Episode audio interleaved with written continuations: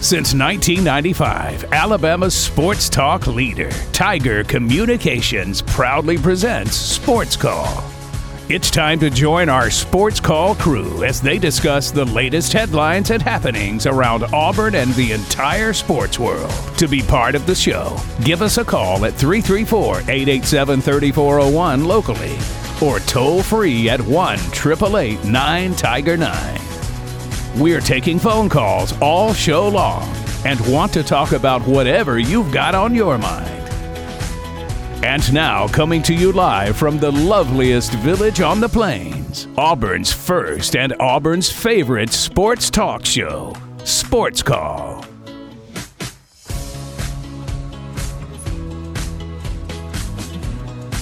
Good Monday afternoon. I am Brooks Childress.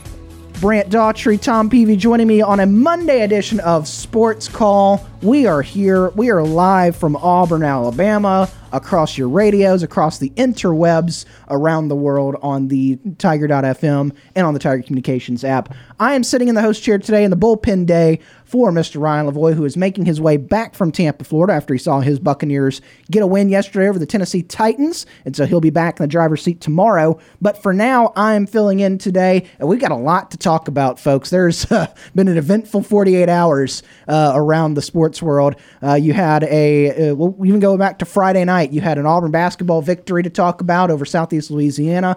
Auburn football getting a big road win on the road at Arkansas, uh, a dominant road win on the road at Arkansas. And then just within the past 24 hours, two SEC head coaches have lost their jobs. Two SEC head coach or two SEC schools are in a hunt for new head football coaches.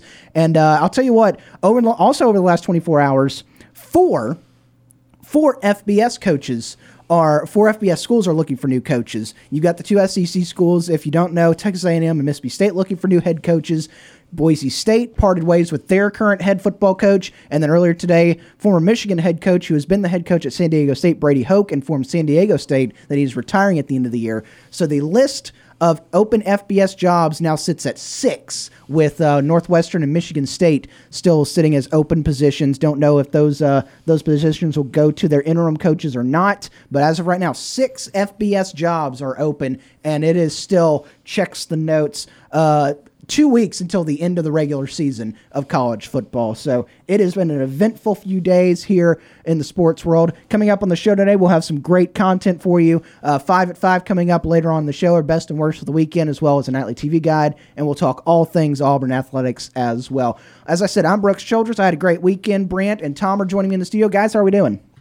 I'm doing great, and uh, yeah, it was good. It was a good birthday weekend for me. Uh, my birthday being Friday, I did have to work, but I was able to uh, celebrate birthday on Thursday after the chili dinner. And, and once again, I appreciate everybody uh, from Sports Call being out there Thursday uh, for our chili dinner, and it turned out great. I think we had around 200. Uh, it, it was short of 250 that came through the door, but uh, there was a lot of people there when we we packed up Yeah. and left after the show. yeah. Um, so uh, a little short of 250 and I, I think uh, we raised just a little short of $7,000, uh, which is, you know, for what we're doing is is really good. So Excellent. so a great event, and then I celebrated afterwards uh, with my birthday changing at midnight. Uh, but then you know everything else after that was work. So, uh, but it was a good birthday weekend. Uh, sports wise, man, Auburn. I, I did not expect that. Um, I, uh, so I, I had to explain this to somebody. I I was predicting Auburn to lose that game. Now, the reason I was kind of predicting Auburn to lose that game is because that the season had gone wins loss wise exactly how I had predicted that it was going to go. I mean, to a T had gone exactly how I predicted. And part of that was I predicted of Auburn to get beat by Arkansas. That's really the only reason I stuck with that because really when you kind of look at the trajectory that the two teams were going on, Auburn was trajectory was up. Yeah. Arkansas was oh my gosh down. I still knew it was going to be tough for Auburn. I thought to go into Fayetteville and get a win, but I felt a lot better about Auburn's chances than I did at the beginning of the year. Mm. Because if you remember at the beginning of the year, Arkansas was supposed to be a contender. Yeah. They, I mean, they I- were supposed to be a legit contender in the West this year, and they back- have absolutely fallen on their faces. I went back and looked at my SEC uh, preseason poll that we get to vote on get, going to SEC Media Days. I had them, I think, fourth or fifth in the West. Right. So uh, you know that that's where that prediction was. So I, but even though I felt Auburn's chances were a lot better than early in the season, I I, I would not have given you a blowout of that proportion at, at all. Um, and that was fun. It, it's fun to have an Auburn game where by the second half you feel like you can just kind of sit back and enjoy the beatdown, and you're not just pacing the floor. Uh, as our, our good friend retired Wardam Steve talks about having to go to the to the uh, medicine cabinet to get heart pills and things like that. You just felt like that Auburn had that one in control, really from the get go. Uh, I mean, it was fourteen to nothing before anybody could hardly break a sweat. It was twenty-one to nothing before you could kind of really get into your seats all that great. Um, it just, it just that one just was a, a, a beat down, and it just kept on becoming a beat down. And by the time you got to the second half, it like Arkansas just didn't want to be there. Um, that said, we'll see how long Sam Pittman has now that these two moves have been made. That that is a game that gets your coach fired. Uh, a beatdown at home against a team that is not a juggernaut of the conference by any stretch of the imagination right now. You do not get your teeth kicked in like that in your home field and watch your guys just basically give zero effort through the second half of that game. I went back and watched some film on that when uh, Brian Battie scored his touchdown. There were literally dudes from Arkansas just walking. They, they like making no effort to even get into the play to try to stop Brian Battie. I mean, there were literally dudes just walking. No care. Did, I mean, by that point, they had checked out. They were done. That's the type of game that gets you fired. Um, Gene Chizik knows that very well because there were some games like that in his last tenure where teams came into Jordan Hare Stadium and just boat raced Auburn.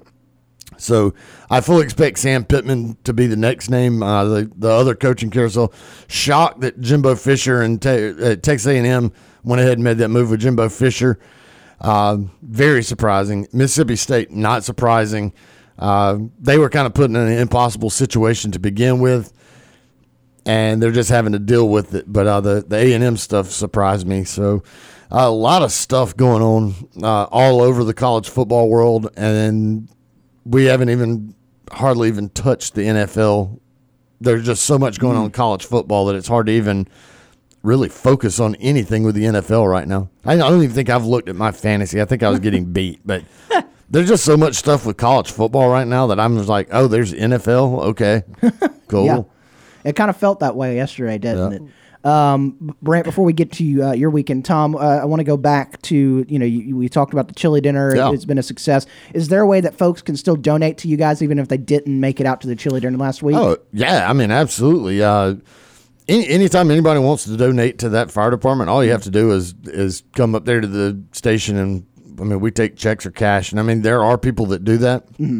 Um, there there are people that have just shown up with a check and they're like, I just wanted to donate to the fire department, and so Okay. we yeah we we take any sort of donation like that. Uh, and it, and even then, it also doesn't even have to be money donation. I mean, if you want, if you know, people bring food up there, Mm-hmm. uh, they see us all around and they bring food. Uh, we have a lady that gives us our uh, flag that goes on the flagpole every Okay. year. There's a lady that donates an American flag when ours that's up there starts getting kind of faded and tattered. Mm. She will bring us another flag.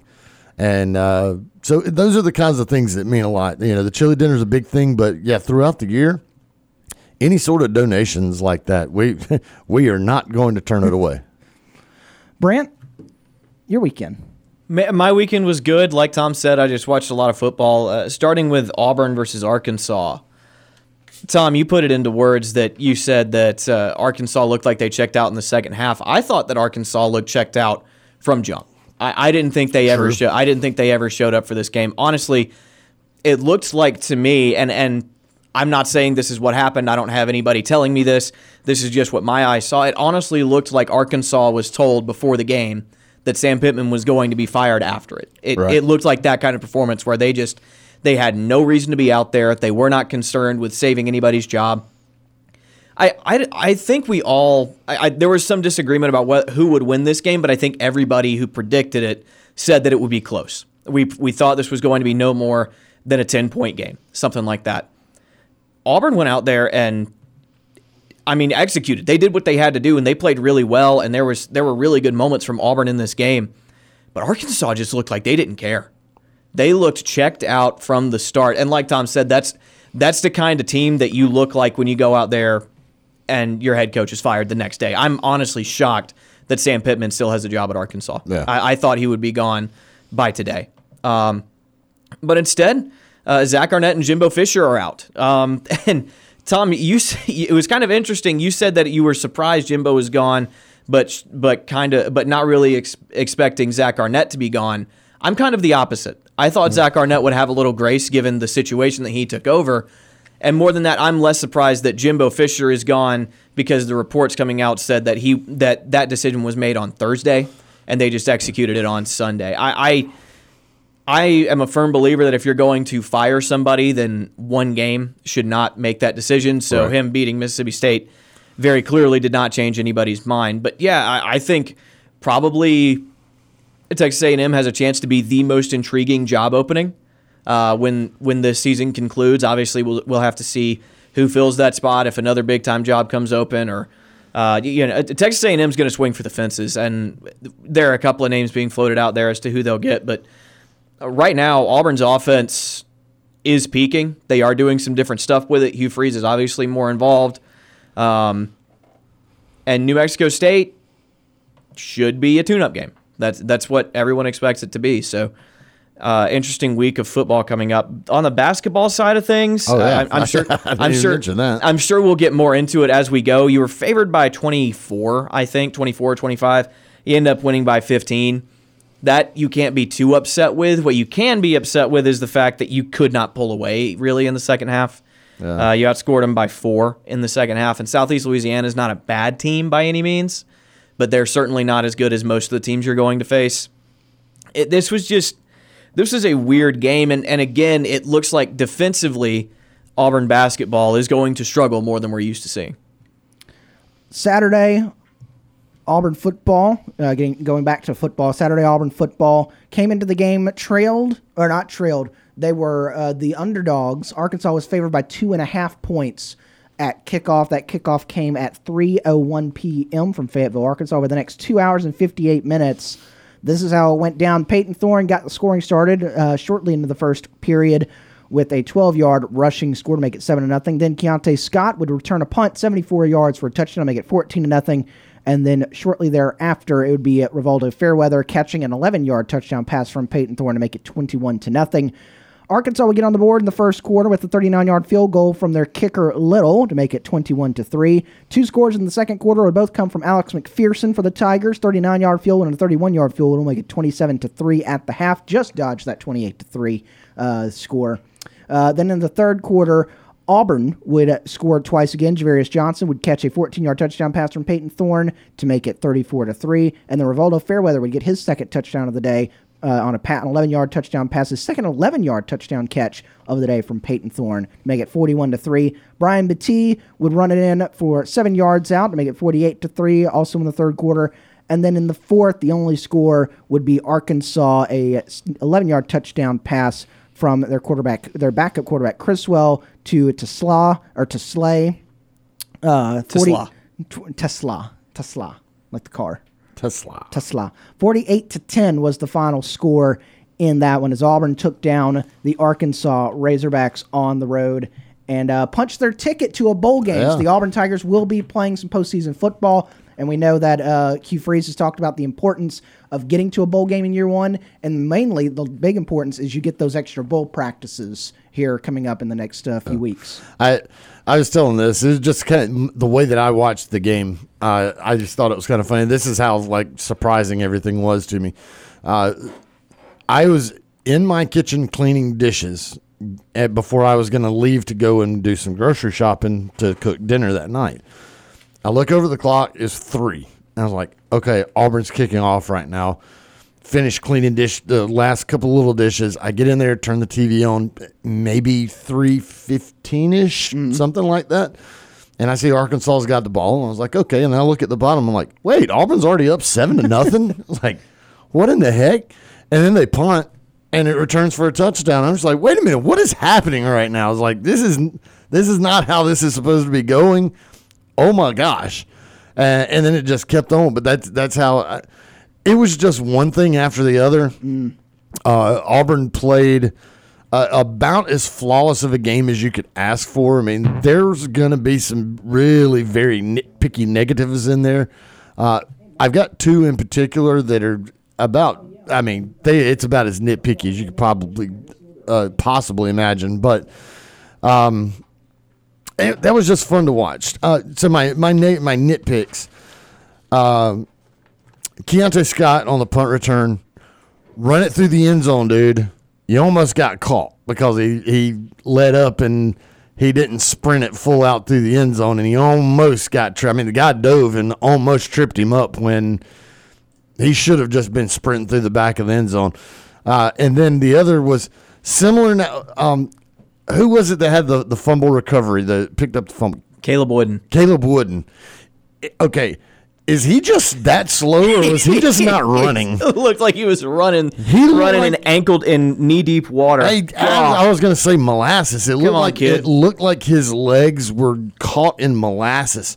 Like you're you're an elite college football player, and a safety. You're a defensive Yeah. back, and you're running like he looks like he was running a five six out there. I'm, Like I'm just, dead. just- like, but that's I, but It- it- it's it's funny because Auburn won the game by a lot, but Uh, we- man, just go. I, and uh, I'm sure that he's hearing a lot about that today. Yeah, well, but it's, and that's and again, I'm nitpicking because I I have a very very hard time believing that that man is just that slow. I I think. I, I mean, I could be wrong. Maybe he is. I just I, I don't know. I don't know. I just can't believe that that a, an athlete playing at a position like safety would be that slow. Um, and that's the only reason I nitpick on that is because once he got past Jefferson right there on the sideline, he made a little move and got Jefferson to f- miss. I'm wondering if he just thought that there's open field and I'm just cruising, and then all of a sudden these dudes came up behind him and tackled him because that's what it looked like to me. It just looked like he wasn't running full speed. Because Yeah. again, I have a hard time believing that dude is that slow. If he is, yikes! Because I, I mean that that looked like Tom Brady trying to run down the field. he got he got You know, hawked. the notorious he got hawked for sure. the notorious speedster Tom Brady. That's right. Um, man, But then like I said on the punt return, you almost get caught from behind because you let up. I, if those are the only two things that I can find bad about that game, then so be it. Everything else was about as perfect as you could probably ask for. I, I don't have as major of a problem that that you do, Tom. I do think that Scott let up a little bit, but he still scored the touchdown. So I mean, how, how mad can you Well, be? yeah. Uh, I don't know if Wooden was sandbagging or not, but he's he, definitely a little slow, and that could be why we haven't seen him on the field much this year. True. Um, my my one major complaint is on the interception that Payton Thorne threw. Mm, yeah. One, can't stare a guy down like that. Two, I don't like the design of that play. And it's a play that Hugh Freeze ran a lot last year at Liberty, and where you go either four or five wide and then have every receiver run five yards and stop. Uh, Auburn's run that a couple of times this year. It's been picked off twice. Uh, the last offensive play of the Georgia game, they tried to do that. It got picked off, and then they tried it again in this game. I think those are the only two times I remember it, but maybe it's because it's something that I've been looking for because I remember him running it last year at Liberty a ton. You got to get you got to get that out of your playbook. I don't have anything. I don't have any problem with a five yard stop route, but you can't run five five yard stop routes. It, it's not going to work. You you scrap it, get it out of your playbook. There, just a couple of times this year, I've seen interceptions from Payton Thorne where I'm going, yeah, not a great throw. Why is that guy standing there though? Like, why? Why is Right. why? It, it's it, there's so little movement on plays like that. So uh, no threat for your player to get open, and the quarterback just kind of has to throw it, and your receiver has to act like he's a basketball player boxing out for a rebound. And in football, the defender can go through you as long as he's getting to the football, and it's happened at least twice this year, maybe more than that, and I just don't know it. But I, that that particular play design, I hate, and I hated it when Liberty ran it last year, and I hated it when it got intercepted against Georgia, and I hate it again now. So just that that that's got to go. But other than that, I think offense is clicking on all cylinders for sure. I, I, I really I, I'm appreciative since I've criticized. I can now appreciate uh, the the way that they have expanded the playbook over the last three or four weeks. It's very noticeable. It is very noticeable, and not just because the offense is playing better. They are doing different stuff to put the offense in better positions, and that's something that's been kind of a theme over the last couple of weeks. Yeah, uh, with the interception, I mean, there was a pass that he made uh, before that that was almost intercepted, and because I, it was kind of one of those things, he went to the well one too many times. Uh, so I, I agree. I don't like that play, and I and I feel like it's very very dangerous. Not just not just for the turnover, but for what could potentially happen after that, just because of the isolated nature of it and things. It's like that. I don't I don't like it. I, I cringe when I see it. Um, uh, I, well, I lost my train of thought. I had something else I had, was going to say, and I just. Uh oh. Well, I'll say, I, I, my my brain is functioning at the speed of Caleb, Caleb Wooden running the football. I'll say this: forty-eight to ten, Auburn wins on the road at Arkansas on Saturday. 334-887-34 and locally toll free 1 888 Tiger 9 is how you get on the Orthopedic Clinic phone line. We go to the phone line after this, and hopefully Tom will have regained his thoughts after this quick break right here on Sports Call.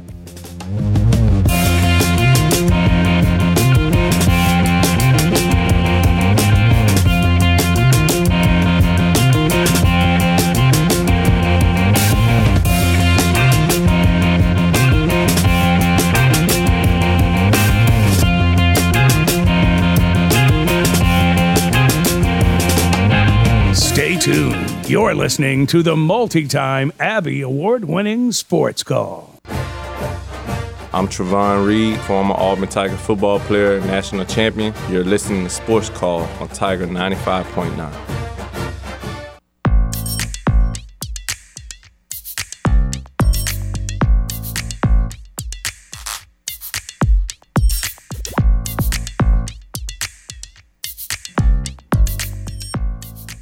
It's Monday, and I'm hosting the show, which means I've got some superlatives. Yeehaw!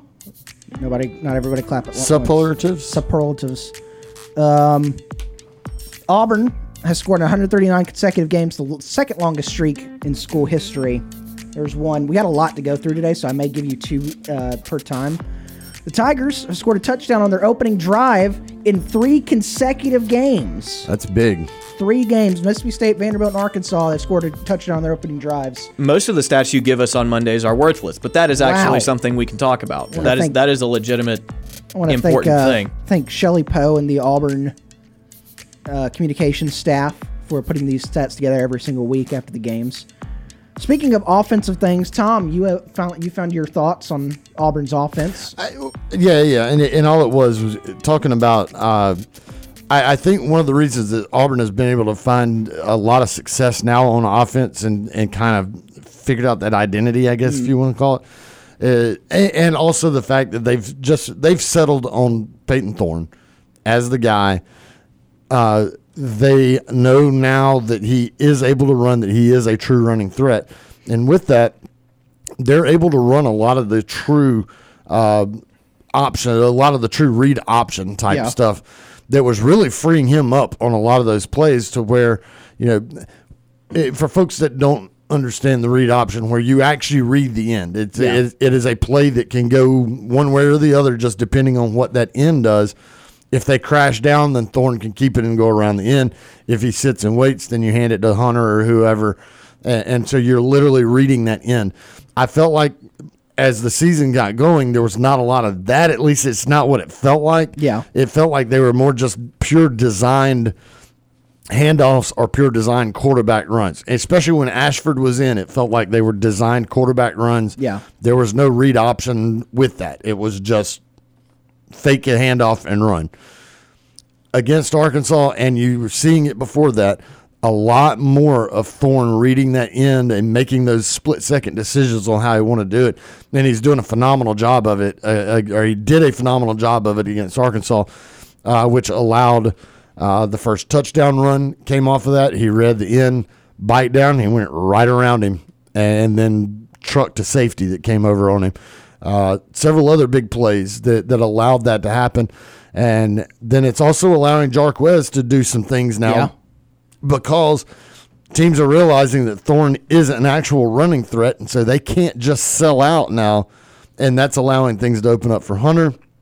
And then ultimately, that's going to allow things to open up in your passing game because, once again, you've got a running threat quarterback who is a true running threat, and you know you've got one of the best running backs in the SEC when Hunter's in there. And so, with that, defenses are not going to be able to come. They're not going to be able to just completely sell out on what is happening uh, up front with them because they there's now so many moving parts. It is, it is now that offense is kind of developed and expanded enough Yeah. to where there's a lot of misdirection and moving parts and things like that. It's opening up some of that passing game. So that's mainly what I was going through is, is the, the true RPO type stuff or the, the read option type stuff. Starting to see a lot more of that uh, come into play, and it's working really, really well. All of our sports call callers and guests join us on the Orthopedic Clinic phone line. The Orthopedic Clinic has been serving the people of East Alabama since 1971 and is your go-to center for orthopedic care. Visit them online today at the Orthopedic Clinic or the orthoclinic.com for more information. Give us a call to join Sports Call today, 334-887-3401 locally or toll free at 1 Tiger 9 The Orthopedic Clinic is the proud sponsor of the Sports Call phone line. We start things off today on this Monday by talking with Matt from Tallahassee. Matt from Tallahassee from Casita for Auburn. Matt, how are we doing on this Monday? War Eagle! War He's Eagle. excited. Hi, Tom. Hey, what's up? Where's your girlfriend at? At work. He's fired. All right. Wow. Hopefully, she's not fired from her job. She's got to make money. Well, you're supposed to bring her on a show, remember? I, I'm trying to. She's at work. I, I can't force her to leave work. Hey, Cam. Uh, It's Brant today. Hey, Brent, what's up? Hey Matt, how you doing, buddy? Fine. Hey, hey, hey, Brooks, are Yeah. you and Brent keeping Tom straight? We're trying to. He, he's a handful sometimes. Hey, where's my man, man, uh, JJ and uh, Devon? They uh they we, we're still trying to get them on the show. They they're pretty busy these days. Hey, hey, what do you guys, like, first question I want to say, like, it was a good game. Yeah. against uh, against Arkansas. But um, I have to go for the dogs. So I'm gonna go ruff, ruff against Bama in the SEC championship game because Georgia is going to turn Bama into elephant meat, and Georgia's going to win it. Yeah, those two did lock up the SEC uh, East and West this past weekend, so they will meet in Atlanta here in a few weeks. I gotta go for a dog. Yeah. Hey, what do you guys like? Um, a couple of questions. First question: What do you guys think about the player that Auburn split from Florida? And then, um, who do you think would be the best coach for Texas A&M and for Mississippi State? And what do you guys think about? Do you think that we can beat New Mexico State and probably beat Alabama? Um, what do you guys think about those kind of questions? Yeah, Jamonte Waller was committed to Florida, flipped to Auburn. Um, that's coming off the heels of Florida getting a kid in the uh, another five-star edge guy uh, in this class, L.J. McCray, another guy that Auburn really wanted. So both so Auburn and Florida both in on both of those two guys, and Auburn uh, taking the one that is now not going to Florida. So a little bit of give and take between Auburn and Florida for two really good five-star edge players. I think that Waller is going to be a guy that comes in next year and, and competes for playing time. That's a spot that Auburn's thin at. They're going to get thinner after this year because you've got a couple of guys running out of eligibility. But I think Waller's a kid that comes in and, and expects to play immediately. Uh, I expect Auburn to beat New Mexico State pretty handily. They've kind of handled their business and their paycheck games so far this year. Uh, and Iron Bowls in Jordan Hare Stadium get weird, so there's always a possibility for that. Well, like I said, like uh, Brooks, I don't know if I told you, but I'm I'm leaving on the 21st to go to Florida for Thanksgiving, and I, won't be back to the 28th. So uh, I'm gonna try to go down there and uh, for Thanksgiving have some like uh, some deer meat, some wings, go crazy, kind of like Cadillac does, and um, do an Auburn victory dance when Auburn beats Alabama. Well, I hope you have a great time in that Thanksgiving. Yeah, I will. Like uh, my plane leaves on 21st at 9:15, so I hope the traffic is not. Uh, I'm flying out of Birmingham, so I hope the traffic's not real bad. Yeah, I hope the traffic. Hope hope you're able to get there in time. I'm sure y'all will. Uh, y'all will get there early enough to get there. Uh, get to the gate early. So uh, another question for. Uh, I'll start with you first, Brent. Who do you think is the best coach to uh, for Texas A&M and um, and then you guys like uh, you can answer first, and then Tom and Brooke can answer. And who's also the best coach for the uh, Mississippi State?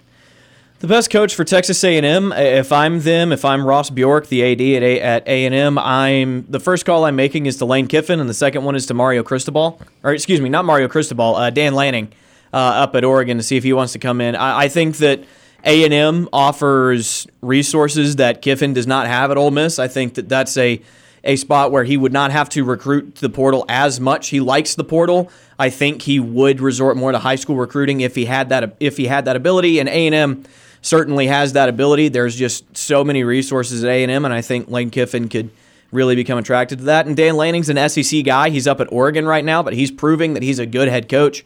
Um, a, a lot of people seem to admire him and think that he's the next guy. So I think that that would be the second phone call I'd make for uh, Mississippi State. I think that you can go a little bit experimental with them. I think Jamey Chadwell at uh, at Liberty, uh, he's got them going really well. He was at Coastal Carolina the past couple of seasons, has a really fun offense, and now uh, has Liberty undefeated and ranked in the top 25. So he's a call I'd make for them. Also, Dan Mullen is one of the best coaches they've ever had, and he doesn't have a job coaching right now. He's he's on TV every week. So if Dan Mullen wants to go back to Mississippi State and run that back, I, I think that's another guy they could go to. Um, and, and Tom and Brooke, what do you guys think? Who do you guys think that they'll probably go after the coach from like Duke or Oregon?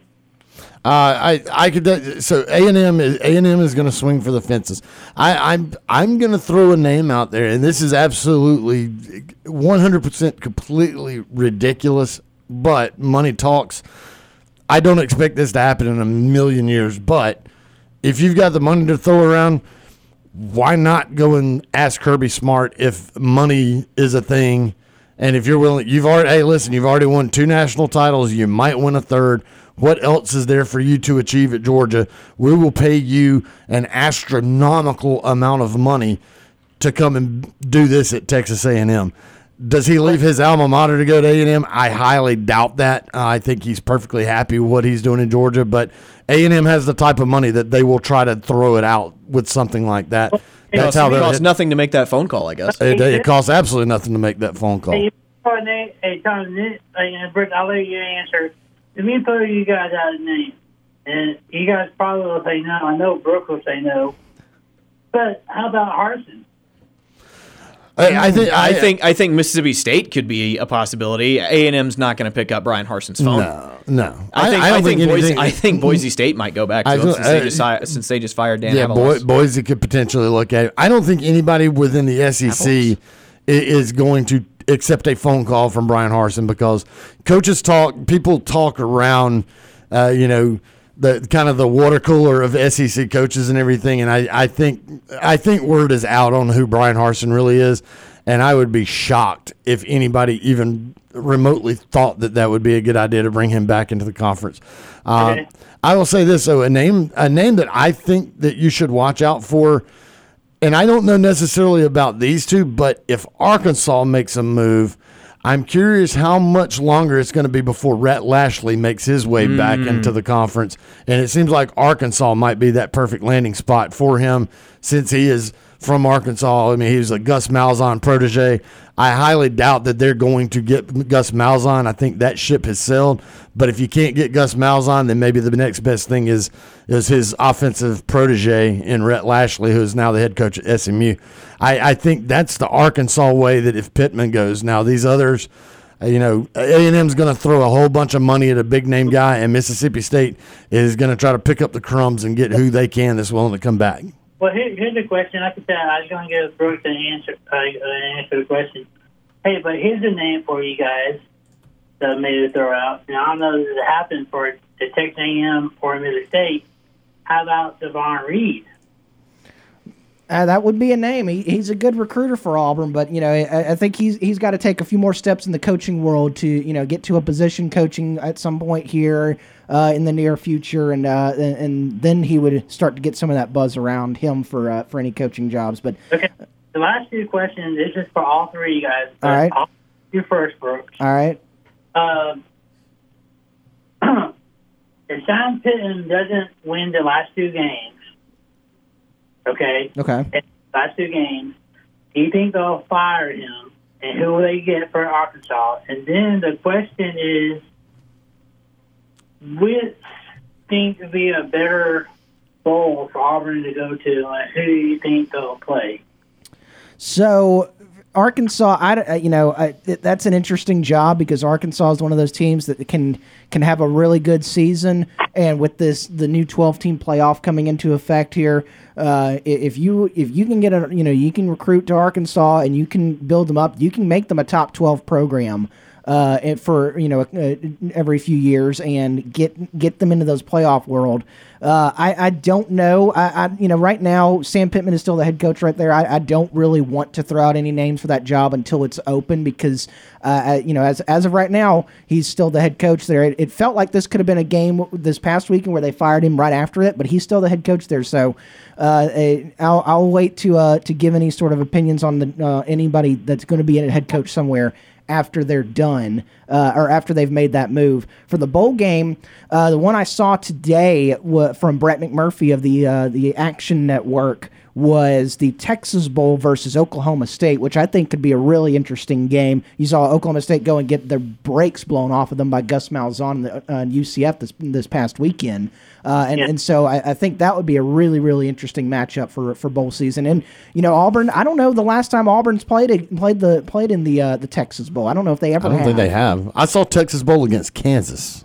That would be one of interesting too. That would also be interesting. too. Lance Leipold, a name that that's getting thrown out about some of these openings. Well, I, I, I, I was looking on my computer, and I don't know if you guys saw this, but have you seen most of the bowls, like the Peach Bowl? I think it's like Wisconsin playing against Mississippi State or Texas A&M.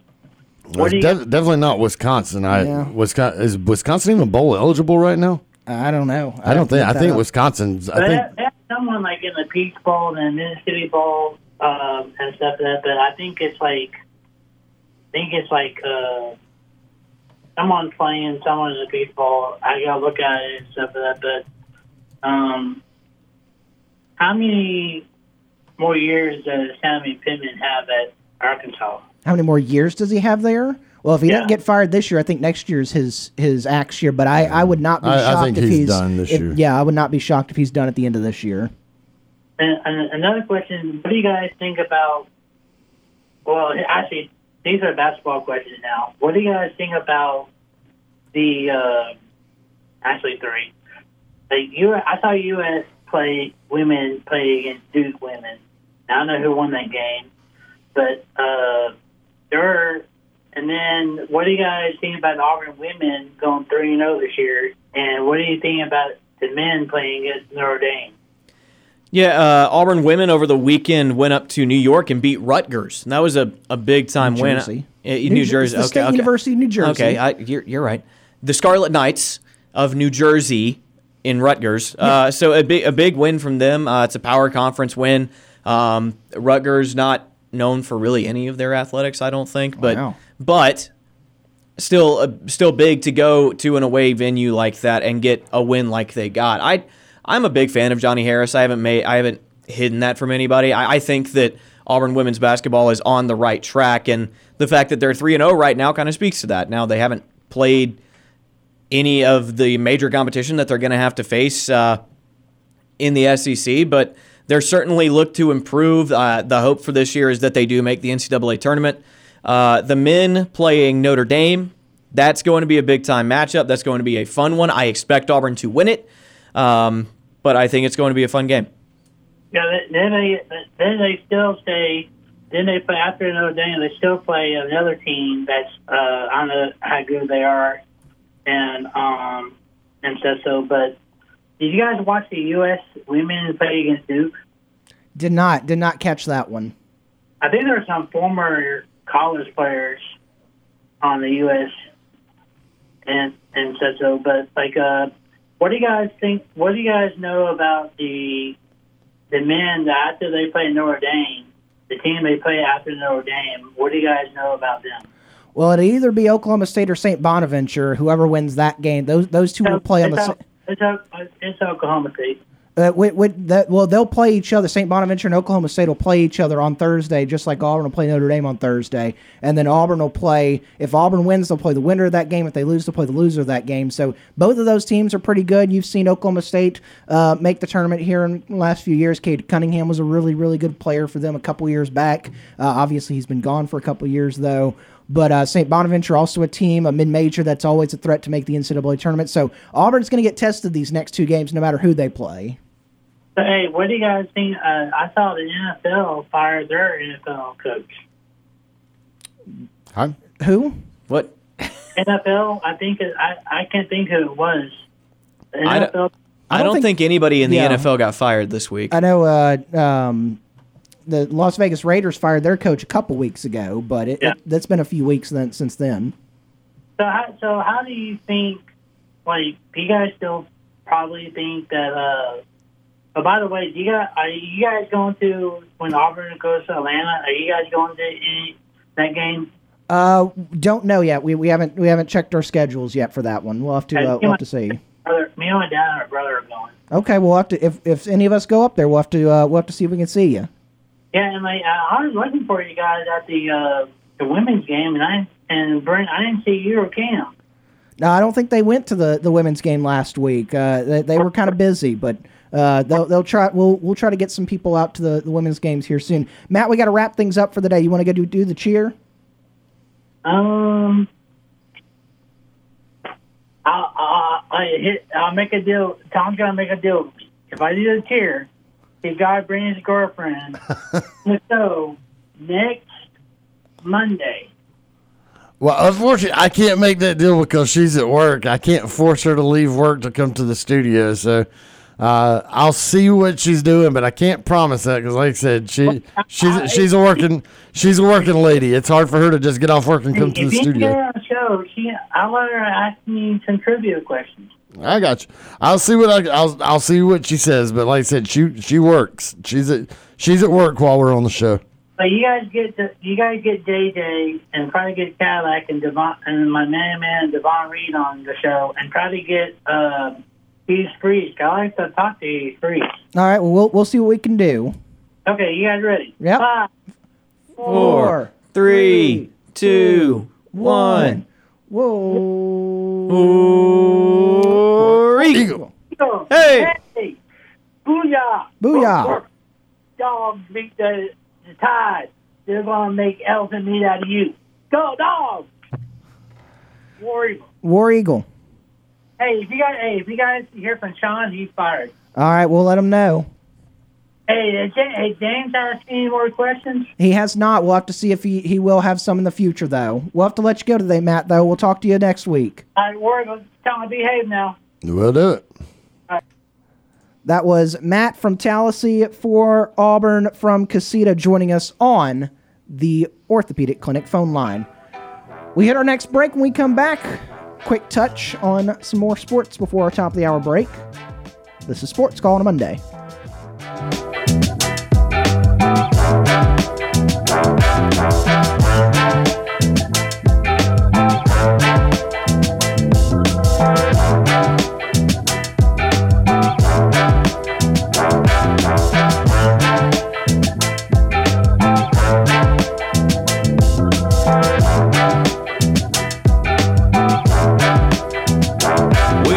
We out. Sports Call will be back after this quick break. I'm Deshaun Davis, former Auburn Tigers football player and all SEC linebacker. You're listening to Sports Call on Tiger 95.9.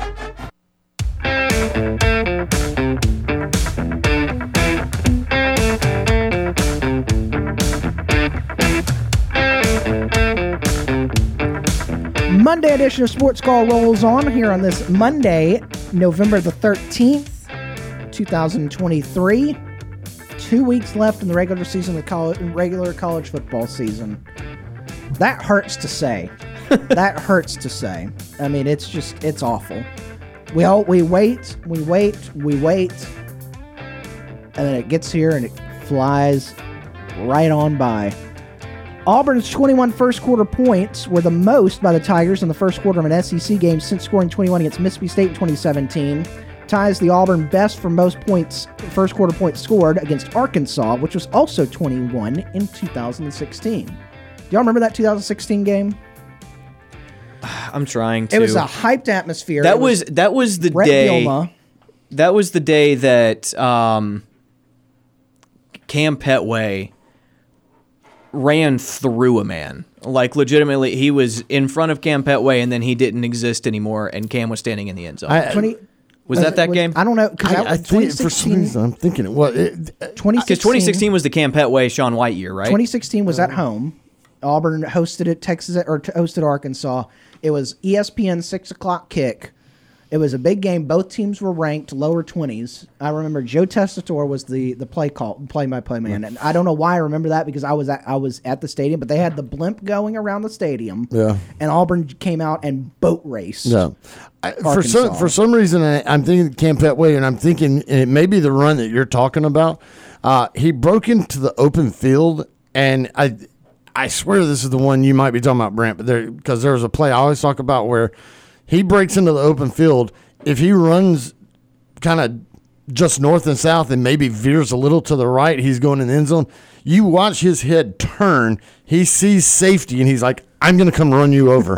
and he like turned his body and ran at the safety just to plow him over. He had plenty of other field he could have run to, but he literally locked in, saw safety, and was like, I'm coming to kill you right now. I found the play. I found the play I was talking about. Shout out to War Room Eagle on YouTube. If you've never seen him, uh, he used to go through and upload every single play one by one of Auburn's offense, and then in another video he'd do Auburn's defense. He doesn't do it anymore, and it makes me sad. But his his cut ups were legendary, and I found the play I was talking about.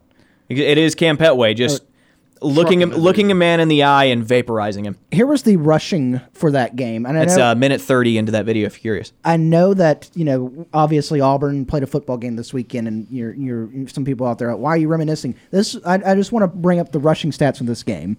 Cam Pettway, 27 carries, 192 yards, two touchdowns. Eli Stove, three rushes, 94 yards, a touchdown. Kam Martin, seven rushes, 80 yards, a touchdown. Stanton Truitt, eight yards or eight rushes, That was- 78 yards, two touchdowns. Sean White, four rushes, 61 yards, and a touchdown. Eli Stove's run that was the jet sweep on the first play of the game, wasn't it? Yeah, I think if I'm remembering that correctly, did, that, did those two things happen in the same game? Seven touchdowns rushing for the Auburn Tigers that day on that 2016 day. Stanton Truitt also had a receiving touchdown. He was the only one to have a receiving touchdown during the game. One reception, Stanton 45 Truitt. for 45 yards at a touchdown. Stan Truitt ended up at North Carolina, didn't he? I believe you're correct. Yeah, Auburn was ranked 21st. Arkansas was 17th. Eli Stove, 80 yards or 75 yards? 80, 72 yards, 73 yards on the first play of the game. Yep. And it just did not look back. God, that was a fun day. I was in attendance. Bret Bielema coached Arkansas team. It was such a hyped game. It was like I said. Oh, that's right. Because he made some comment about how like Auburn wasn't playing real American football or something Yeah. like that, and then his team got sent to the Shadow Realm. and Gus decided, hey, it's Arkansas. Here's seven rushing touchdowns. Add a Stanton Truitt receiving touchdown on top of that too. One million to nothing.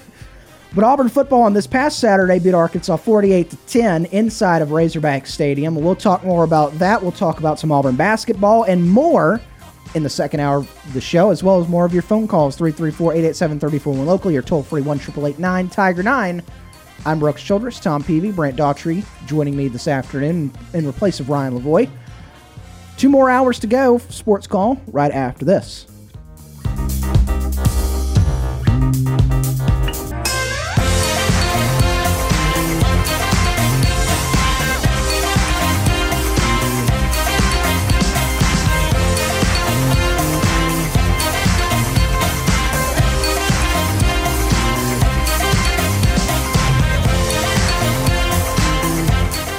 One hour of our show is in the books. We've got more to come. Stay tuned for another hour of Sports Call right after the break. Since 1995, Alabama's sports talk leader, Tiger Communications, proudly presents Sports Call. It's time to join our Sports Call crew as they discuss the latest headlines and happenings around Auburn and the entire sports world. To be part of the show, give us a call at 334 887 3401 locally or toll free at 1 888 9 Tiger 9. We're taking phone calls all show long and want to talk about whatever you've got on your mind. And now, coming to you live from the loveliest village on the plains, Auburn's first and Auburn's favorite sports talk show, Sports Call. Second hour of Sports Call starting right now. I'm Brooks Childress, filling in today for Mr. Ryan Lavoie as they call it a bullpen day. I guess I deserve it because I was not on the show on Friday at all. I did have a good excuse though. I was I was working. Well, I was driving to work on Friday, driving down to Gulf Shores with the Beauregard Hornets on Friday. By the way, Tom Peavy, Brant Daughtry joining me on this uh, Monday edition of Sports Call. Driving down there, we wrapped up the season for the Beauregard Hornets here on Tiger 95.9 on Friday night in the first round of the AHSAA playoffs. Fell to Gulf Shores. Gulf Shores is some real talent down there, folks. They're the number one team in Class 5A this year for a reason. Uh, Ronnie Royal, a four star commit to NC State, is the real deal. And you heard it here first for all you NC State fans that are, are around the area. Uh, he's the real deal. Uh, Want to thank Tim Sin, Rusty Henson, Bill May, Seth Fuller, Tucker Simmons for uh, taking care of things all year long with our football broadcasts of Beauregard High School football. You know, I talked about uh, on the other side of that break uh, how quick hi- uh, college football season comes and goes. High school football season comes and goes real quick too. It's just it is here and Here gone. and gone. flash. Uh, but want to thank those guys for once again carrying our broadcasts. Want to thank them for allowing me to be out there with them each and every week uh, for for Beauregard broadcast this year, and uh, looking forward to more Hornets football next year right here on our airwaves, Tiger ninety five point nine. But we turn our attention now in the high school ranks to basketball. Brant, you are tipping things off with Smiths Station on Friday night as they visit Russell County over on our sister station FM Talk 93.9. And of course, right here on Tiger 95.9 uh, throughout the season, we're going to have select games from Beauregard High School basketball as well. So, basketball season uh, for the high school ranks for us here on broadcasting starting to get underway. Are you excited to uh, to get back out there for some Smiths Station hoops? Oh, very. Uh, calling basketball is one of the most fun things I do. I, I've said it before. Like basketball is not my favorite sport, but calling basketball is so fun um, because it just demands so much of you. Uh, and Smiths Station basketball has been a lot of fun to call over the past couple of years. Yeah. Uh, they won the area in 21. Uh, last year, I think they finished second. I want to say, uh, but I mean they- they're a really good basketball team. They've been a lot of fun to travel with and and to watch. And we're going to do as many of those games as we possibly can. And you know, Armand Ingersoll going into his second season as head coach after uh, Stephen Davis uh, was there for 11 years. He won the area and then took a job with uh, Lee County Schools. So he's out. In comes Armand Ingersoll, who was one of his assistants, and uh, he's done a pretty good job uh, in in filling those shoes. So definitely, definitely looking forward to Friday for sure. Traveling up to Seale. And of course, we want to remind you that the, even though we are transitioning to basketball here on our airways, there's still high school football going around. I want to shout out all the local teams that won on Friday night. Uh, you had and, and Thursday night too. Lee Scott Academy and Glenwood both won on Friday or on Thursday night, setting up an all Lee County state championship in the 3A classification of the AISA. Both of their last years in the AISA as they uh, move on up to the AHSAA next year. Uh, so congratulations to both those schools. Good luck on Thursday or Thursday or Friday. I don't remember which one it is. Uh, I think it may be Thursday that they play their state championship game though this week. Uh, shout out to Auburn High getting a big win on the road at Baker on Friday night. Shout out to Central Phoenix City uh, win over Davidson. Both of those teams match up now. Our friends over at Loachapoka also getting a big win uh, this past week. So congratulations to them. Uh, also in our listening area, Pike Road down the down the stretch a little bit toward Montgomery got a big win in our area. Benjamin Russell got a big win. Uh, a lot of our area teams getting uh, wins in the first round of the playoffs. Uh, and so, congratulations to all of them. You can hear all about that Wednesday nights right here on Tiger 95.9 with the High School Coaches Show. I have the honor of hosting that. Uh, we get to talk to a lot of area high school coaches. We'll be live Wednesday night, right, like I said, right here, 6 o'clock, Tiger 95.9, uh, talking all things high school playoffs. And of course, Friday nights, you can hear the AHSA Radio Network scoreboard show over on our sister station, FM Talk 93.9. Uh, 334-887-34 and locally toll free 1 888 Tiger 9 is how you get on the Auburn the uh, the orthopedic clinic phone line. The orthopedic clinic has been serving the people of East Alabama since 1971 as your go-to center for orthopedic care. Visit them online at theorthoclinic.com for more information. We start off the second hour by going back to the orthopedic clinic phone line right now, and it is Ward Dam Steve. Retired Ward Dam Steve joining us here on the orthopedic clinic phone line. Steve, how are you doing on this Monday? Good afternoon, guys. Thank you for taking my phone call, Captain Tom. Hello. TV, I'm glad you did as well as y'all did financially on your chili cookout there. Oh yeah, it, it was a it was an absolutely great uh, Thursday event, and we're looking forward to more of them. Good, glad to hear it, Brent. Good to hear your voice again. So, guys, in the words of uh, the late James Brown, with one of his biggest singles ever, uh, I feel good, There you and go. I knew that I would.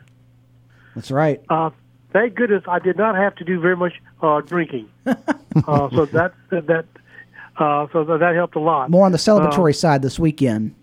Yes, and I did. I did very little use of my three uh, limited letter of vocabulary of get is you know what. Yeah. Yeah, there was not a lot of that. DJ James covered that portion for you really well. Yeah.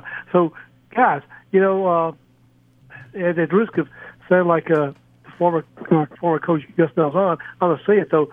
The um, the, the the future looks a little much brighter now for our football team. Would you agree?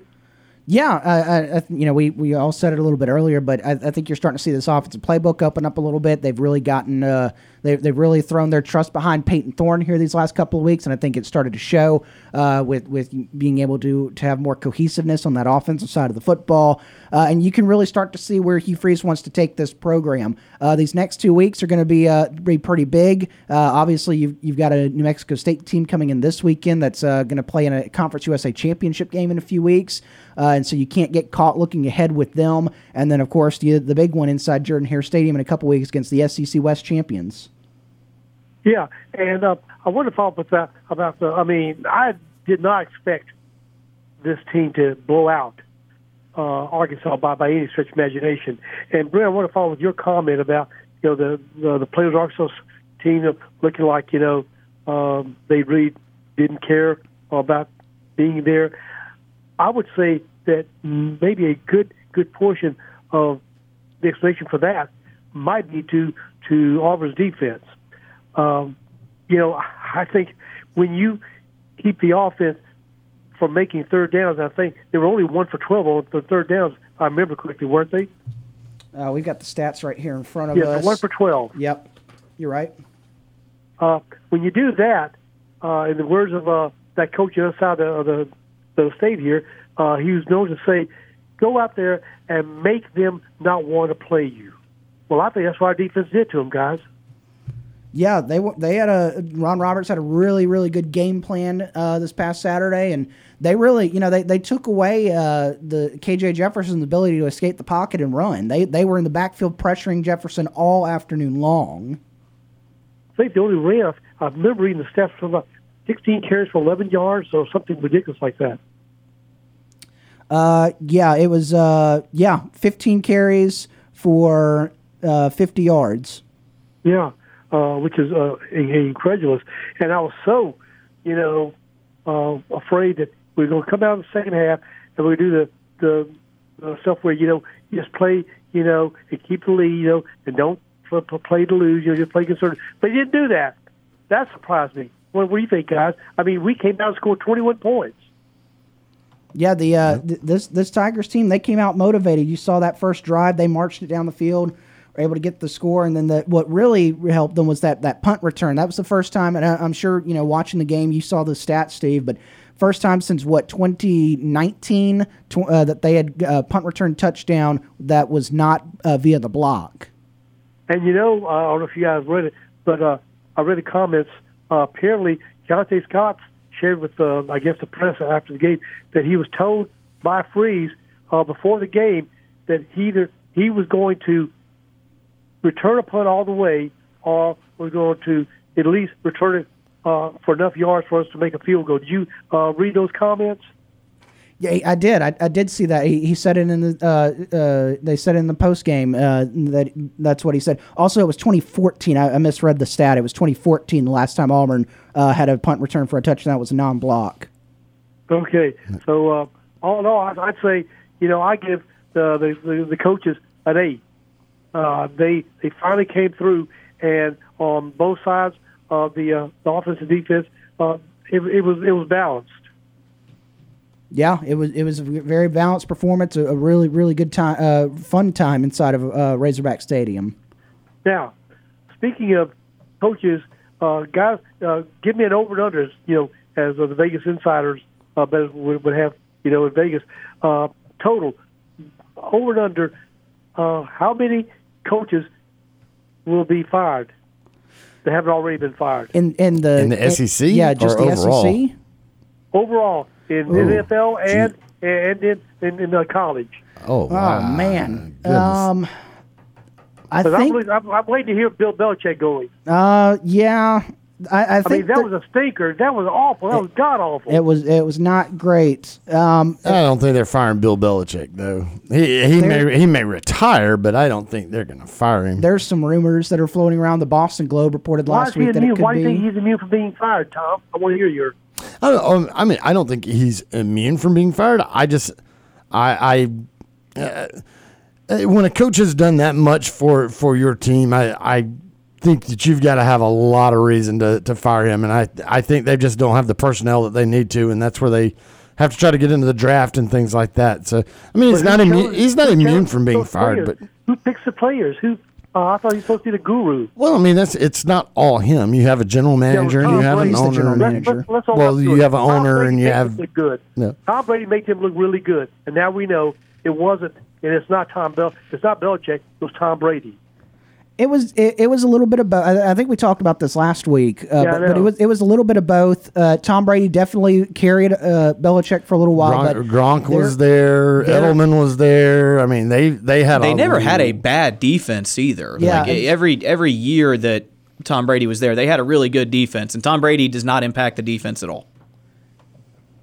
No, but you can outscore the other team, um, your defense is like a supportive part of that. Hey, hey, Brooks, how good was you? You know this a lot more than we do. How Yeah. good was the Patriots defense in the Tom Brady years? Uh, I mean, the defenses have always been good. Like the the Patriots Okay. defense have always have have always been uh, the strong suit. That's Bill And, Belichick. I was about to say, and, that's and Bill. Belichick Forte. and Bill Belichick coaches which side of the ball? he, he is the well, he's the the, He is the general side. manager. He's the general manager. He's the head coach, but he also is has a history with defensive side of the ball. Yes, ball. he he coached Lawrence Taylor in New York. That's It's- that's Okay, that was all his right, first guys. that was his We'll- first big we'll time leave- job. We'll leave it at that. What's your over and under predictions for Well, there- uh, continuing uh, firings? There's already what did I say? There's already six openings in the FBS right now. Um, I feel like there's probably some more coming on football. NFL side, I could. Yeah, there's one. There's there's one head coach that's been fired in the NFL, and there may be a few more. You know, over under. I'll I'll set it at sixteen oh, b- between the two.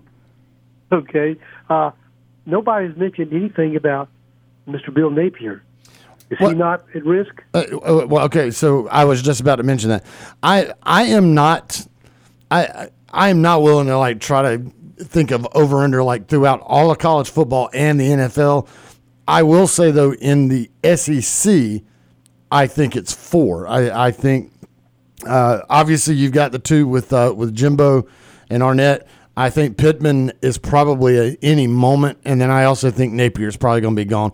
Uh, I don't know that anybody in, else in the SEC makes a move to get rid of a coach, but I could see it, those four being the ones uh, that change. Now, if you have other guys leave to go elsewhere, that's a whole different thing. But as far as like getting rid of a coach, firing a coach, I think four in the SEC is what's what will ultimately happen. So you're saying uh, even if you have an atrocious season, that's expected if you're the coach of Vanderbilt. Uh, what's it? How many how many years has he been at Vandy? This is No. his third Third year, I think. third. I mean, They won five games last year, which is an accomplishment for Vanderbilt. yeah. I, I Well, it wasn't- Vanderbilt's one of those. uh, Vanderbilt's one of those. They they're always going to try to give whoever that is at least a little bit of time to This get is things. this is Clark Lea's third year, and Clark he is nine and twenty-five overall at Vanderbilt in his third year. Yeah. What's he? What were they won? Two games this year? Two and eight this year. They went two and ten his first year, and like Brant said, was Yeah. five and And- seven and you last know- year.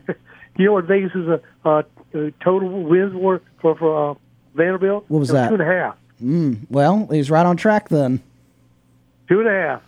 Okay. Now you guys did not mention this name, but for some reason Phillip Marshall thinks he might be the next quarterback, the next uh, coach at A and M, and that person is the previous A M defensive coordinator, Duke's Mike Elko.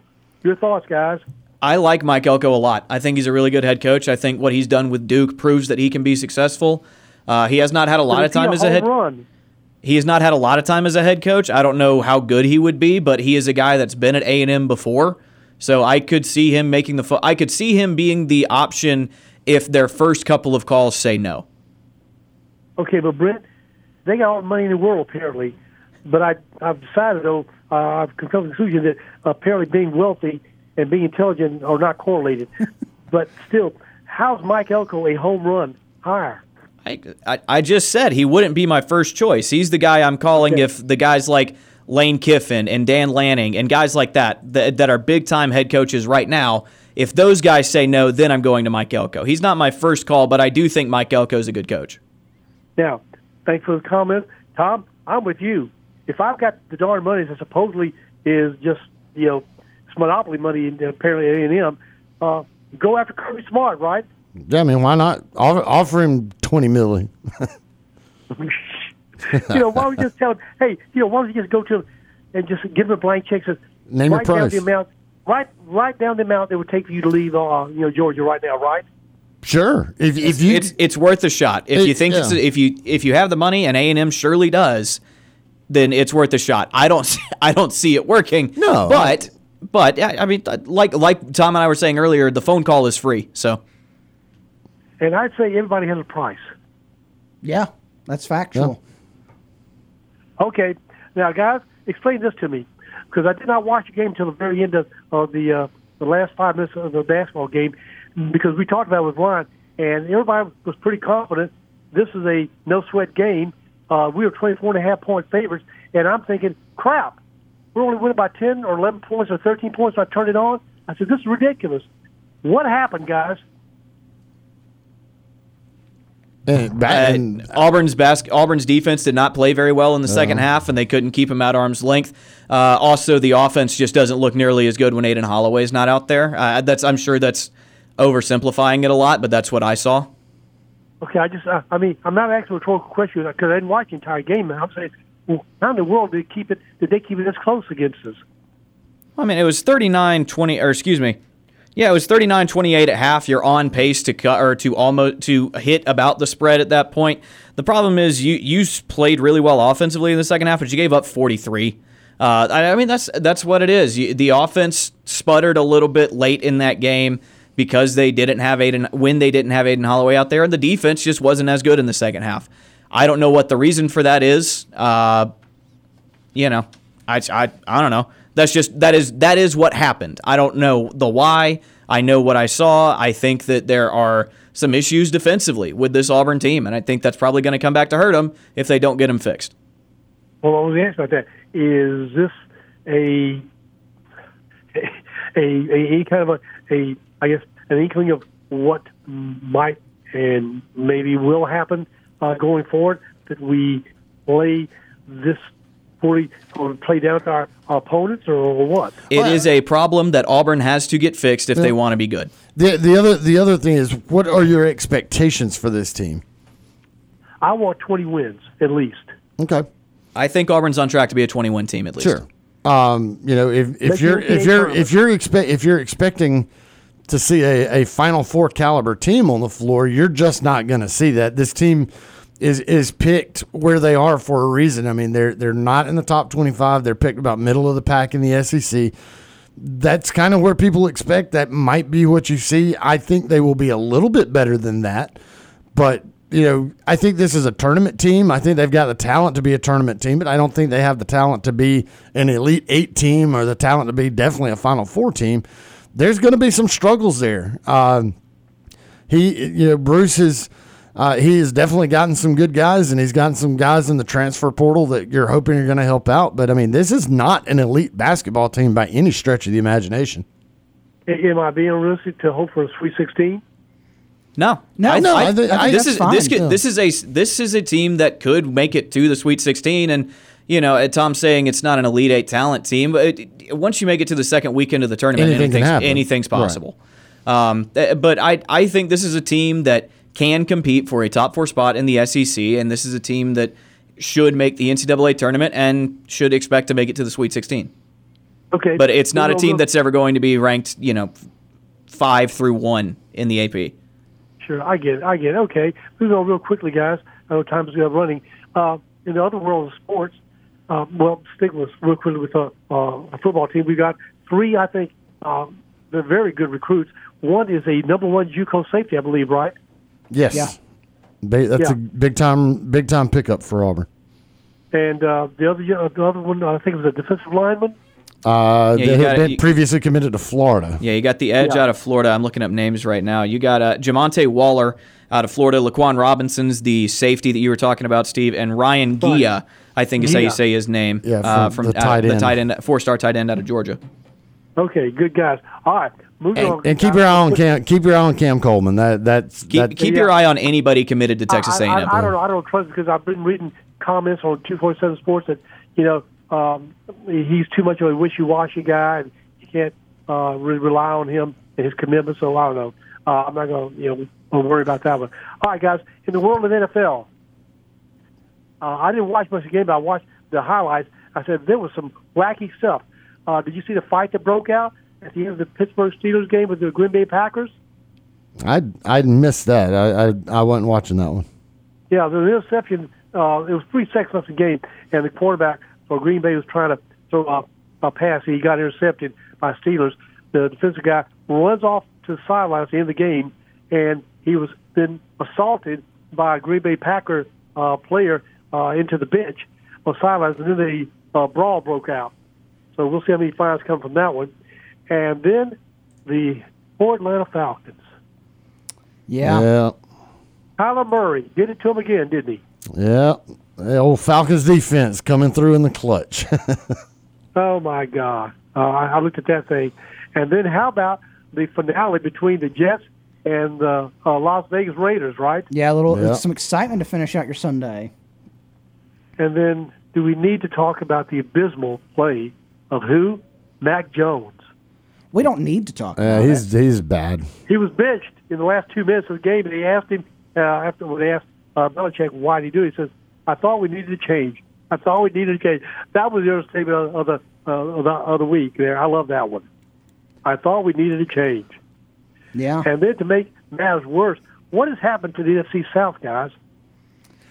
It was supposed to be terrible coming into the year, and it is terrible. Teams that were expected to be like halfway decent are underperforming. Well, I'll tell you how bad they are because Region Reports has it down here. You know how bad they are? Here's yeah, yes, bad Steve. I know exactly how bad they are. I pay attention to I the NFC South. I'm a fan of the Falcons. they're atrocious. The Saints have the best record, five and five. Yeah. Yeah. The Bucks are four and five. The Falcons four and six, and the Panthers are one and eight.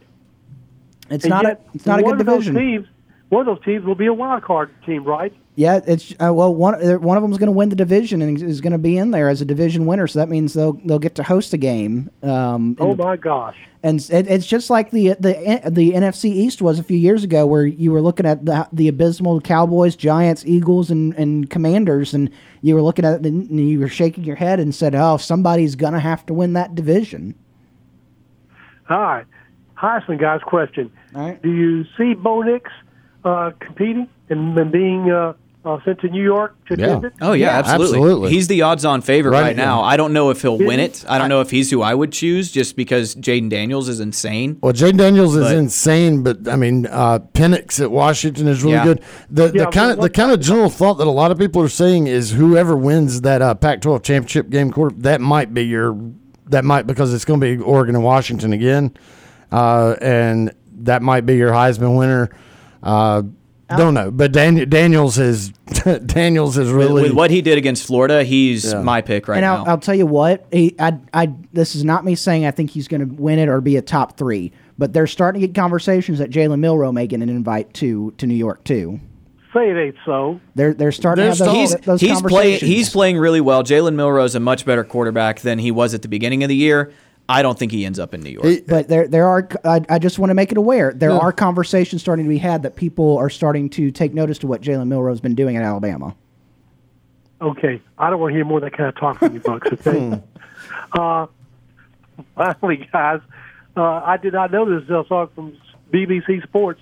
The Cricket World Cup Championship semifinals are starting uh, very soon. Uh, you know who's in that uh, semifinal uh, competitions? Could not tell you. the only crickets I care could I. about are what I use for fish bait. Heck yeah. Neither could I. But it's India facing New Zealand, and right. South Africa is taking on Australia. Yeah. Sounds right. I, and I, I will And- s- I will say on, they take on. They, they start on Wednesday, November the fifteenth. All right. I, I will say this um, it, that uh, that cricket World Cup. While I have no interest in it, and I don't know very many people in the U.S. that have much interest in it.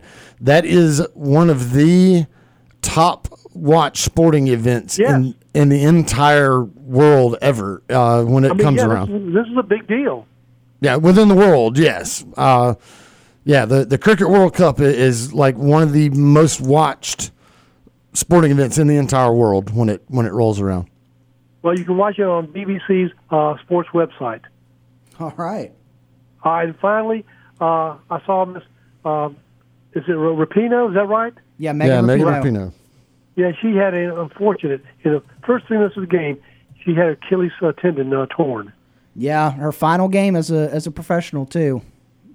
and Gotham FC uh, beat her team. OL Reign, is that right? Yep. Reign. Reign. So Yeah. that was, I was unfortunate to see her uh, go out like that. Yeah. Uh, so that's that's all I've got, guys. Thank you for letting me ramble. And uh, I don't know if I made some sense, but you know, who cares, right? So uh, with that said, uh, you guys have a safe afternoon, and evening, and uh, thank you again for making uh, my time be enjoyable because I enjoy listening to your comments as well. So until tomorrow, guys. War Eagle. War Eagle. That was retired War Dam Steve joining us on the Orthopedic Clinic phone line. Apparently, the Cricket World Cup is the number three most watched sporting event in the world. Tour de France is one, Tour de France. 3.5 billion. The World Cup soccer, 3.3 billion, and annually 2. Point, or I guess not annually, whenever they do it, 2.6 billion people tune in to watch the Cricket World Cup. And you know, Number three. Summer Olympics are four. Winter Olympics are five. we don't have official numbers, but I like to think that's how many people are listening to this Monday edition of Sports Call, which will be right, Uh, temper your expectations. which will be right back right after this.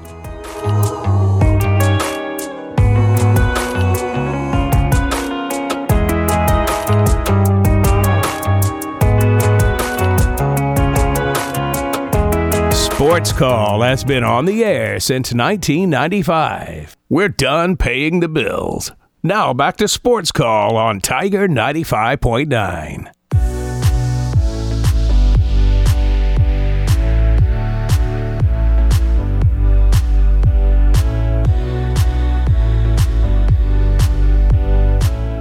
Welcome back to Sports Call on Tiger 95.9. Also online, the Tiger.fm, our free app as well, the Tiger Communications app, or you could be listening to us at the Fact of the Sports Call podcast brought to you by Coca Cola. Ever miss Sports Call Live or just want to hear something again, make sure you go find that podcast wherever you get your podcasts. Enjoy an ice cold Coca Cola to go along with the hottest sports talk. Coca Cola, taste the feeling. We're about to start getting Coca Cola Christmas commercials back. Yeah, And yeah, yeah. That's those are always those are always fun. The polar bears. Oh, I, I'm ready for any. I, I love Christmas. I, I, I just I'm I'm all for it. Now you love Christmas. Are you? But do you temper? I mean, do you wait till after Thanksgiving to start going into it, or are you are you kind of drifting into that mode now? I I'm I I, once. Uh, Will you listen to Christmas music on the radio before Thanksgiving? well, no, but I don't Okay. really go along listening to Christmas music anyway. Um, I, I think you know mine is kind of after that after my birthday hits. Uh huh. Then I'm kind of then I'm kind of more into Christmas mode. Uh, now so you're you're looking for the presents. You're like, I got these presents for my birthday, and now we're going to. And it's not even that necessarily. it's just I, I I feel like for for me, once my birthday hits, then it, feels like now we're like into fall. Like this is full on fall. Mm. I see. And now it's time to you know, start thinking about decorations and things like that. Okay. Now we always at the house in Columbus uh, when we would go to my parents' house for Thanksgiving. That's we always decorate the tree and the house Okay. on Thanksgiving, but there's already things in my, in my brain, like if I want to add something new or, Okay. and then trying to plan a trip to Callaway Gardens with Oh, yeah. uh, Michelle. Yeah. So these are where I'm like kind of in Christmas mode. It's Okay. like we have passed birthday. I don't have to worry about that anymore. And I'm also past chili dinner because that's Yeah. the other thing that occupies a lot of my time. It's like now, okay, Christmas. Excellent. I, I, I just need to put the wreaths up on the fire station. I I put the lights up, but I that was for chili dinner. Now I got to put the wreaths up because it's Christmas. I can't get into Christmas mode until Thanksgiving. I, I am staunchly anti Christmas celebration until after Thanksgiving. when when Santa now the, Claus the second like November 25th, I am all the way in. when Santa Claus rolls down to, to end the Macy's Thanksgiving Day parade, that's when I can start. That's fair. Focusing That's on fair enough. Christmas. And and as a kid, that's that was my You're sick. one hundred percent. Well, first of all, when I would see the Tom Turkey thing uh, Yeah. uh, in Macy's, it's like, oh boy, here we go. And then Gobble gobble. and then Santa Claus, it's like it's Christmas Yeah. time now. Uh, speaking of gifts, uh, Auburn has forced a turnover in 19 straight games, the longest streak since an 18 game string in 2007 2008. The school record is 33 straight games from 1997 to 1999. That's impressive. I didn't So- I didn't know that that was the record. I did know that Auburn had forced a turnover in 19 straight games, and Nin- that is that is impressive. 19 straight games, the Auburn defense has given the offense a little bit of a gift for this uh, this Tigers team, and uh, it is uh, there's still a little ways to go before break that record, but uh, that is very very impressive. And Auburn getting that 48 to 10 win over Arkansas on Saturday back in uh, Razorback Stadium in Fayetteville, Sa- uh, Arkansas. Uh, several Auburn players receiving uh, Players of the Week awards through the week, but uh, the one I, I had to go back and double check these stats. But Jalen McLeod, the game that he had, Oh, yeah. when these stats got posted, I had to go back. I was like, wait a minute, is that like season stat? Like, like, seriously, when you hear this stat line of what he did against Arkansas. I literally had to go back and look at it. It was like, is this what he has done through the season, not Yeah. just the game? Against Arkansas, nine tackles, three sacks, four tackles for loss, and a forced fumble. And Yeah. that's why he's SEC Defensive Player of the Week. Yeah. The, he has really Good come Lord, on. Lord, what a stat line for one game. That is incredible. He's really come on the last couple of weeks, and uh, rightfully deserving of SEC Defensive Player of the Week.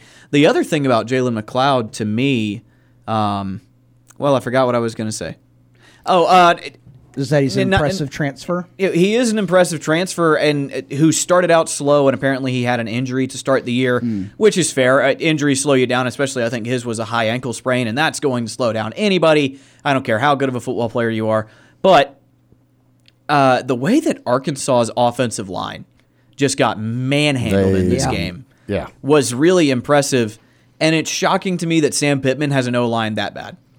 As a, as a former true. offensive line coach, like he he's talked about how much importance he places on the offensive line. Their offensive line has been bad this I, year. I, I will say this. Yes, that offensive line was bad and they were getting beat. But uh, going back, I did. I guess I did not realize until I watched a, a guy on YouTube like break down Hmm. the film with it. I didn't realize just how exotic Auburn gets on defense at Oh, yeah. times. Yes, it is. absolutely. It is. It that is wild when Yeah. you break that down and really watch how they confuse offensive linemen with these just these just exotic blitzes Mm-hmm. coming from different spots, and then uh, exotic stuff where you'll bring guys up and it looks like they're about to blitz, and like one may go back like he's not going to blitz, and then another one comes, or these guys go and then they bring a blitz from a completely different side where. It, the blitz is not supposed to come from there. Like when you look at it logically, you're like, all right, blitz is going to come here. These are the two guys. It's like, okay, they're not blitzing. They moved into coverage. Oh, crap. This dude over here just blitzed. Where did he come from? Yeah. Like that type of stuff is what Ron Roberts is doing.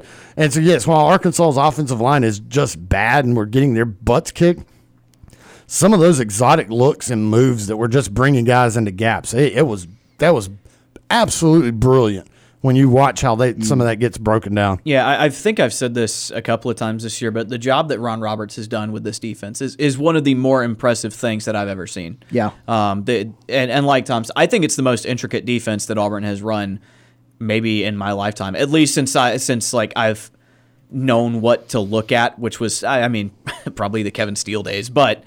Everyone talked about how Kevin Steele's defense was not complicated. It was just really good, and he had really good players doing really good things. Pin your ears back Yeah. and get after it. But th- this defense is very much complicated, and pressure can come from anywhere. And like Tom said, going versus showing, um, and everything that comes with that, it's really impressive what he's done for sure. 334-887-34 locally toll free 1 tiger 9 is how you get on the orthopedic clinic phone line. We go back to that orthopedic clinic phone line now and it is James from Montgomery. james joining us here on the orthopedic clinic phone line. James how are you doing this afternoon?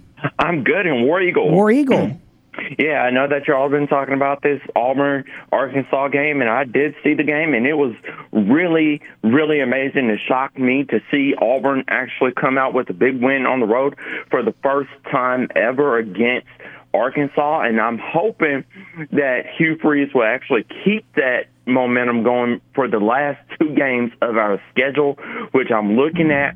We play New Mexico State in Jordan Hare Stadium, and then we play Alabama. So I'm looking at those two games as two big wins at home back to back as well. So I'm thinking that Hugh Freeze would actually you know, get something done before this weekend's game and next weekend's game when we play the big one, which is the Iron Bowl as well. Yeah, uh, definitely not Auburn's first ever win over or, over Arkansas, and, and uh, especially not on the road. Auburn's beaten them several times, but yeah, it's uh, it, hopefully Auburn can keep this momentum going against the tough New Mexico State team coming in this weekend, and then uh, the, in two weeks against the Iron Bowl. You looking forward to those two games? I am actually definitely looking forward to these two games as well because this will be my first time ever seeing uh, Auburn playing against uh, New Mexico State. I haven't seen Auburn play New Mexico State before, so this will be my first time actually uh, watching this game on TV. And then the Iron Bowl. I mean, this one is really going to be loud. It's going to be uh, it's going to be a lot of energy with Auburn playing at home against Alabama. And everybody was saying, will Alabama make it to a national championship game this year? Yes. And who will they play in the national championship game in Atlanta, Georgia? Georgia. And who's going to win the national championship? Kirby Smart. And why? Because Georgia is the top team in the SEC. I think that Georgia will beat Alabama this year. Yeah, those two teams punching their way into the SEC championship coming up here in a few weeks, and so we'll see well how those two teams finish out their year, and uh, and uh, we'll see how they play in that game. And then Auburn, you know, playing you mentioned playing New Mexico State first time. You're going to watch them play New Mexico State. They've played uh, Auburn's played New Mexico State three times before. This is going to be the fourth time they've ever played New Mexico State. They're Auburn's three and zero against the Aggies. The last meeting coming in 2012, Auburn beat New Mexico State 42 to seven inside Jordan Hare Stadium. All three matchups also coming inside Jordan Hare Stadium. So this will be the fourth time Auburn's played New Mexico State all time. Yes, as well, because th- these are the last two games of the season, and this is really, um, really a good test to see Auburn actually making it to a bowl game, which we will. I'm just going to say that we're going to make it to a bowl game, and if we make it to a bowl game, do you know who Auburn is going to play in a bowl game? Uh, I, I don't know yet, but uh, there's different predictions out there. I, I mentioned earlier the the one I saw earlier today is Auburn in the Texas Bowl against Oklahoma State. I saw Texas Bowl against Kansas, but I've also seen potential of the Gator Bowl against Georgia Tech. Yeah, I've seen uh, the last couple weeks. I've seen the Duke's Mayo Bowl against Clemson. You've seen the, the Music City Bowl against Wisconsin.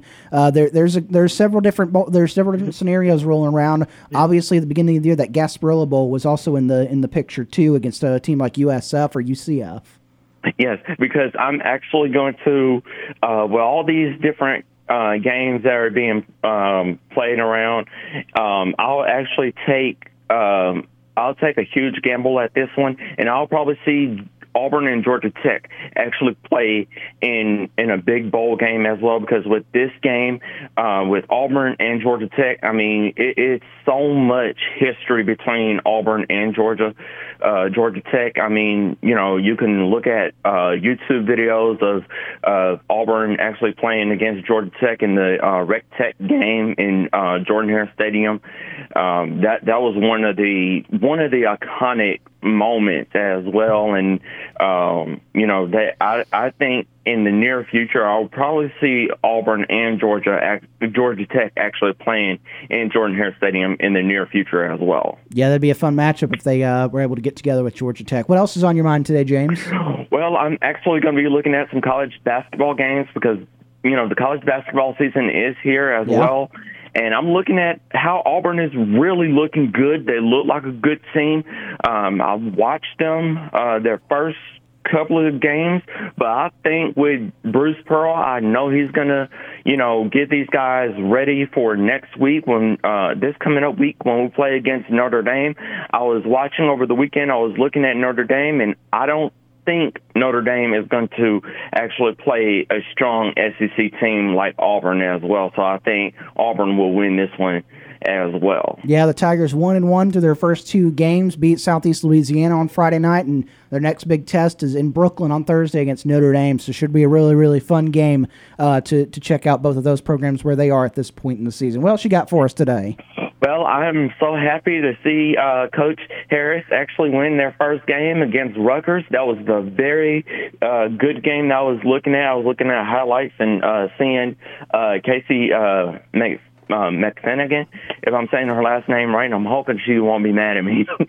but anyway, um, I mean, she was doing really good. I, I mean, you all could bring her on the show, and I can actually, you know, tell her myself because, you know, I mean, she's a really nice. Uh, you know, a nice player for Auburn, and I'll probably see her play in the WNBA as well, and maybe see what teams that she might have her heart set on in the near future in her career as well. Yeah, Johnny Harrison, those Tigers are three and zero. Actually, they they've won three games so far this year. Uh, they they beat Louisiana and they beat uh, Rutgers, like you said yesterday. So three and zero on the year. Really, really good start for the Tigers. And uh, yeah, they, they they've got some talented players this year. So it, it's really exciting to watch them this year. What else you got for us today, James? Well, I'm actually going to be watching Monday Night Football and Okay. uh, seeing some of these great uh, two teams that are actually playing the New York, uh, the the Denver Broncos and the Buffalo Bills.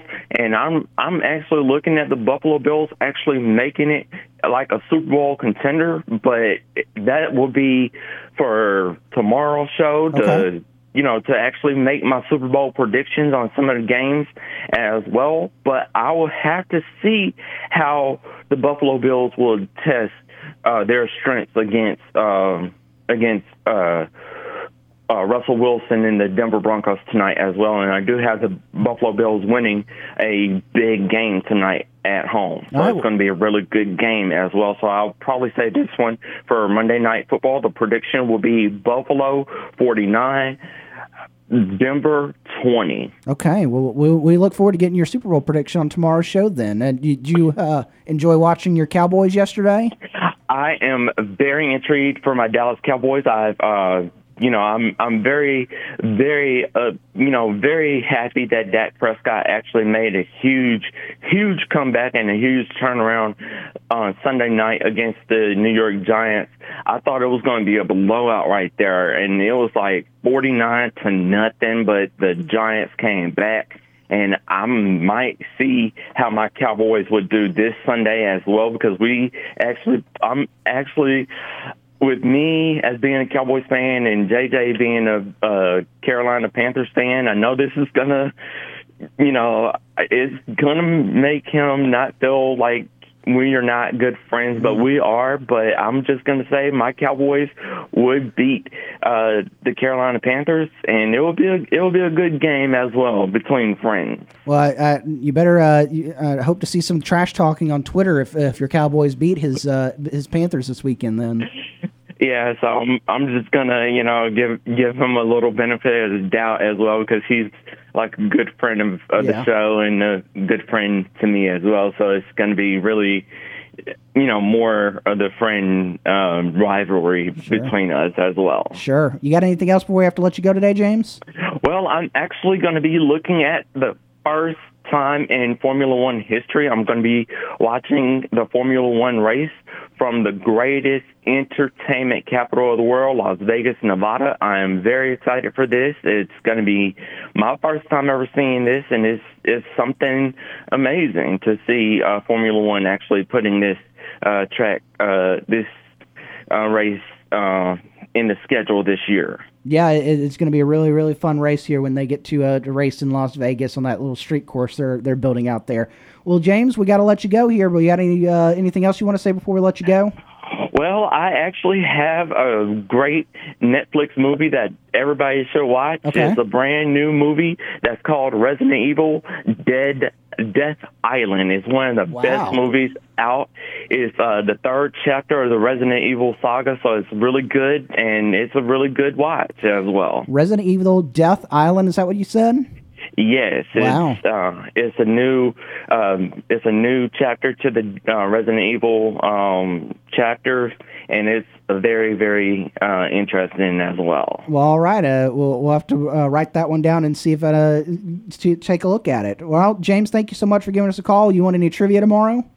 Um, I sure do want trivia tomorrow. I'll probably take Auburn and New Mexico State trivia as well. War Eagle. War Eagle, Auburn, and New Mexico State trivia. We'll talk to you then. All right. All right, War Eagle. War Eagle. That was James from Montgomery joining us on the Orthopedic Clinic phone line. Resident Evil Death Island. Brant, is that up your your viewing alley? I, I'm semi familiar with the Resident Evil video games. I, I am not someone who's ever watched the movies, Uh huh. but there are a few movies. Would some you- of them are good, some of them are bad. Would you be interested? I have Netflix. I'll look it up. All right. I'll look for it. All right, Tom. No. Okay. All right. That is going to take us to the end of the third hour of the or the second hour of this program. We'll reset. Right, uh, Brant's got the giggles now, so we'll, Ah, we'll that reset. good. That was good. We'll reset and uh, and come back for one more hour. When we come back, we'll look around the SEC, talk a little coaching searches in two of the SEC schools as well, and of course, best and worst of the weekend coming up on the other side of this break. I'm Brooks Childress, Brant Daughtry, Tom Peavy on this Monday edition of Sports Call. We'll be right back right after this.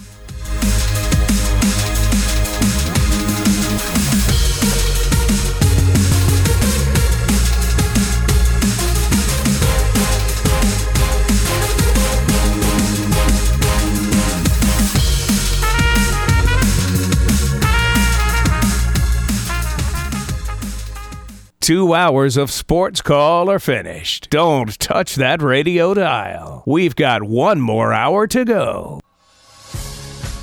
Whether you're leaving work, cruising around town, or listening on demand, we've still got some fun left for you.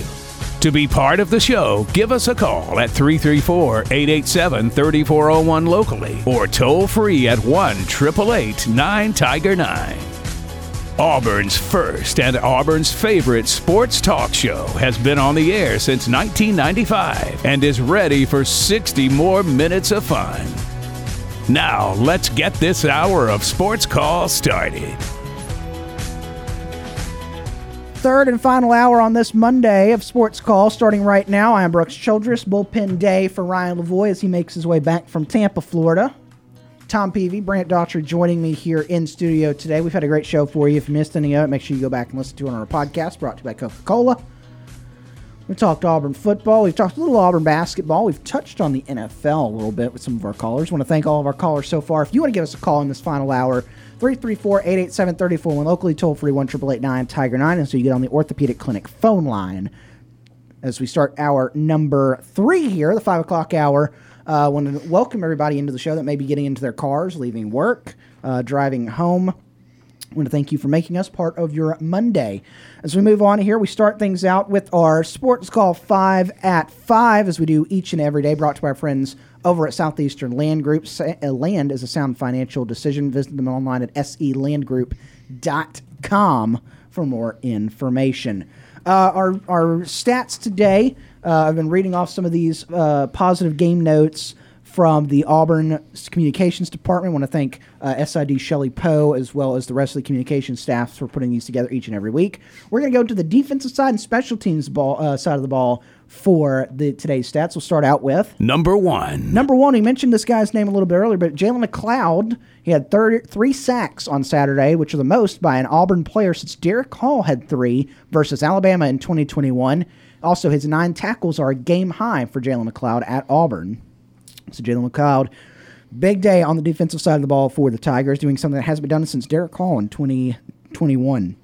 Moving on. Number two. Number two, Marcus Harris uh, tallied his sixth and a half sack for the season and his tenth for his Auburn career. So uh, Marcus Harris making his presence known on Saturday. Number three. Number three, Caleb Wooden's 74 yard fumble return was the longest by an Auburn player since Big Cat Bryant returned 183 yards versus Oregon in 2019. I remember that. I forgot about that. Big Cat Bryant. So uh, a couple Auburn Tigers making uh, make uh, doing something that hasn't been done in a couple years for the Tigers on Saturday. Moving to special teams now. Number four. Number four, Keionte Scott's 74 yard punt return for a touchdown was the first of his career. It's also Auburn's first punt return touchdown. What came, came coming off a non-blocked punt since Quan Bray did it versus Louisiana Tech in 2014 of 76 yards, and the first by an Auburn player versus an SEC opponent since Chris Davis did it in 2023, or no, not 20, 2013, uh, against Tennessee, which went for 85 yards. So Keionte Scott writing his name into that uh, list with them. And then Number five. number five, Lou Groza Award semifinalist Alex McPherson uh, made 17 consecutive field goal has made 17 consecutive field goals, breaking Daniel Carlson's Auburn record of 16 consecutive made. He also 35 of 35 on PATs this season and 44 of 44 for his career. Has not missed a PAT and has broken Daniel Carlson's record for most consecutive field goals made. That is your Sports Call 5 at 5 defensive stats from Saturday, as well as some special teams stats for the Auburn Tigers. Big day all around for this Auburn team. We'll continue with some more. I'll throw some more of those in as we go along here. As we move on here, though, uh, through the program, let's uh, do as we do every single Monday. Uh, we take a look around the rest of the SEC, things that happened around the rest of the Southeastern Conference this weekend.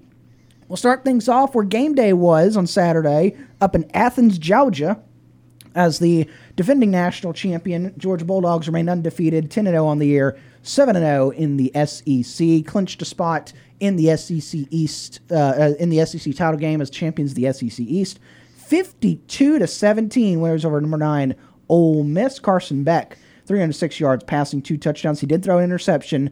Uh, Milton rushed for nine carries, 127 yards, two touchdowns, and Ladd McConkey uh, had four receptions, 81 yards, and a touchdown. Brock Bowers also made his return for the Dogs on Saturday, but Georgia rumbling all over a top 10 Ole Miss team on Saturday. Yeah, I said Georgia by 10. I think that was uh, evidently wishful thinking. Um, yeah, Georgia's really good. Ole Miss just, I, I don't think they're ever going to get over that hump. I think Lane Kiffin can.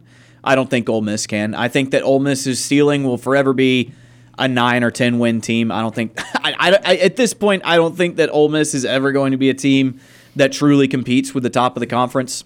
And I don't know. I, they're they're just, they're always going to be second best. Yeah. Which is why I would think a name like Lane Kiffin would be uh, a, a, name that you could see for Texas A&M. Absolutely. He Lane Kiffin, and, and that's that's why there was the flirtations with the Auburn job that that you know didn't happen and things like that. Lane Kiffin wants to be somewhere where he can legit win a national title. I think he understands that he is limited at Ole Miss to what their ceiling is. Uh, their their recruiting can only go so much there. Their money, NIL, facilities are only going to go so far at Ole Miss. And if he wants to win a title, it's not going to be there. He's going to have to go somewhere like Texas A&M to to get that done. So he, um, he would be it, the first call I'd make if I was them, honestly. Yeah. Uh, moving on, the 11 a.m. slot featured a number eight Alabama remaining undefeated in the SEC, clinching a spot in the SEC title game as well. The champions of the SEC West in the final year. By the way, I, I forgot to mention this Georgia and Alabama, the final two SEC East and West champions as they go away from divisions starting next year in the SEC. Uh, 49 to 21, Alabama over the Kentucky Wildcats. Jalen Milroe, 234 yards, three touchdowns, and an interception. Uh, uh, uh, is it?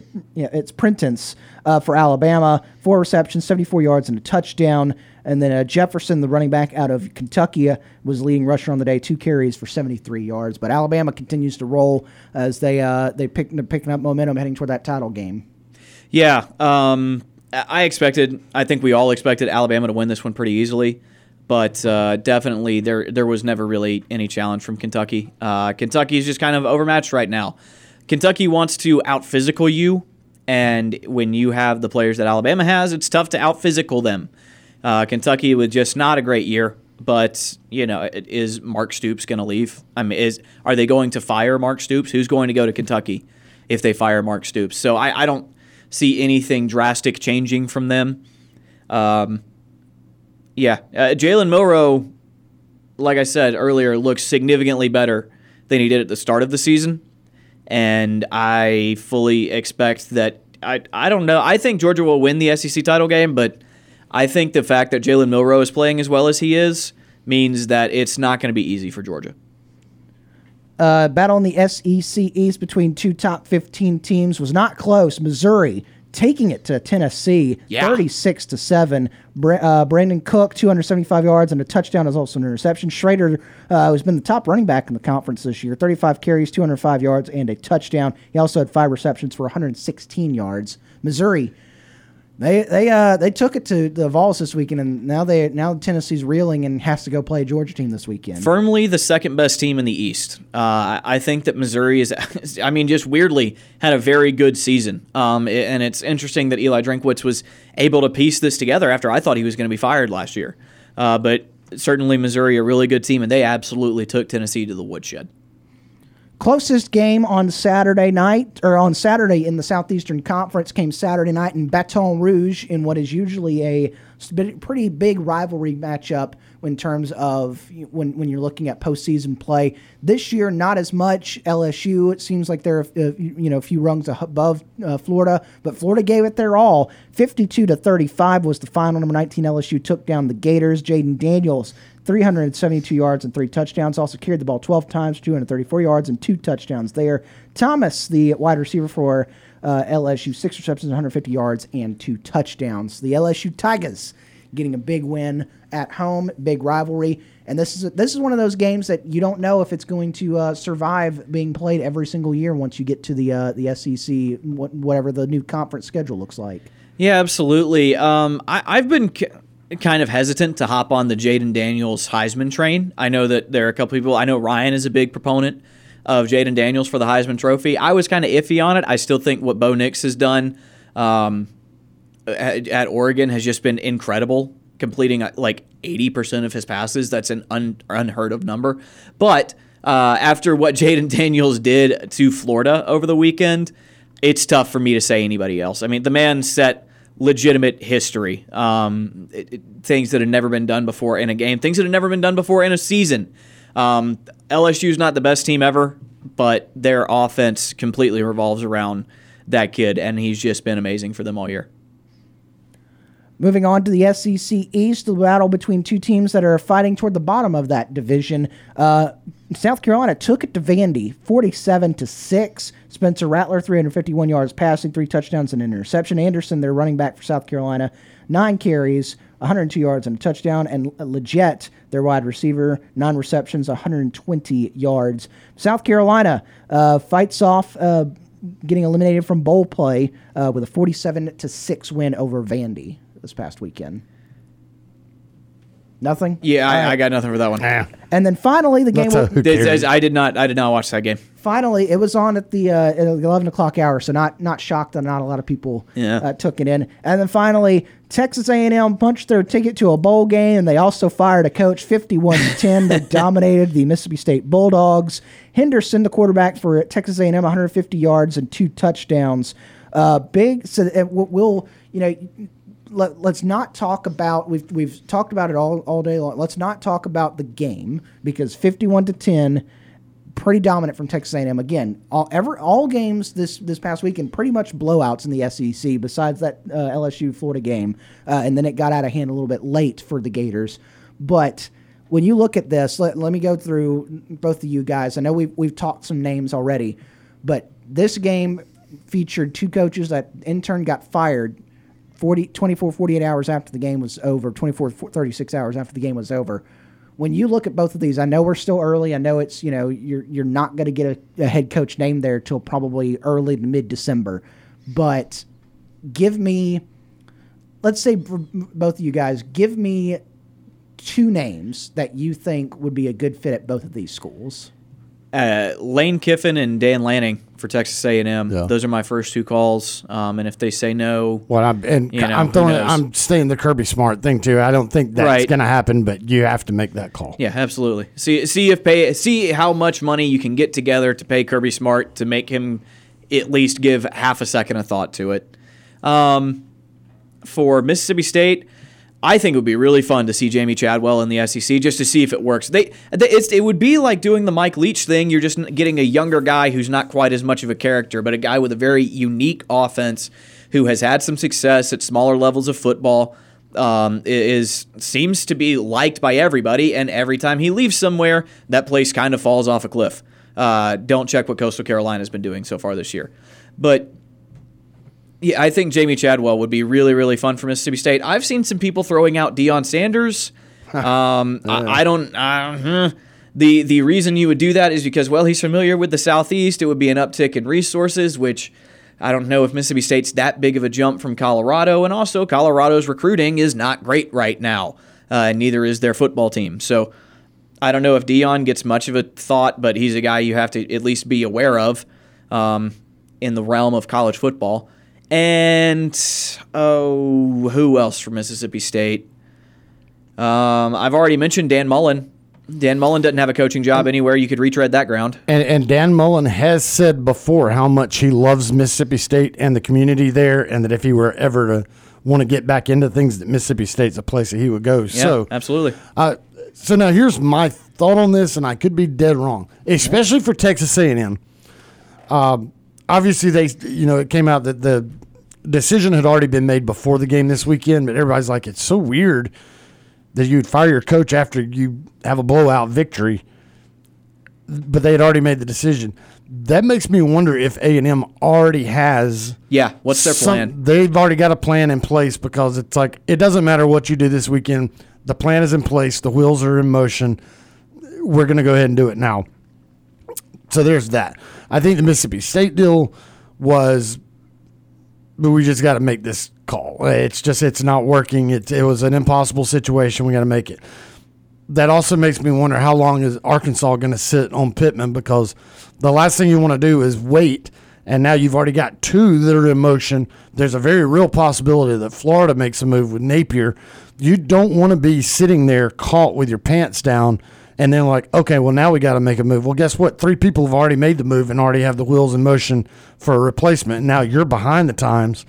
So I I, I would be shocked if Pittman is there past much much longer. Yeah, absolutely. Let me read a couple names to y'all, and some of these names have been guys that you've mentioned, but let- let's see if there's anybody else on these lists that uh, that you guys think have any strong opinions about or anything. These come from Athlon Sports. Every time there's a coach fight, I go to Athlon Sports. They always have a pretty good list to get thrown up there. We'll start with uh, the Mississippi State job. Glenn Schumann, uh, the co-defensive coordinator at Georgia, is a, a name on this list. Willie Fritz, the Tulane head coach, he was mentioned yeah. a few times last year. Willie Fritz is a is a big name for sure. uh, Jeff Lebby, the Oklahoma offensive coordinator. You got Rhett Lashlee uh, listed on there. Jamey Chadwell also listed on there as some of the names that are listed as the uh, for Mississippi State. Any any other names besides ones that you've thrown out there that, that stand out to you from for Mississippi State? Rhett Lashlee's interesting. Um, I, I know that he's been successful where he's gone.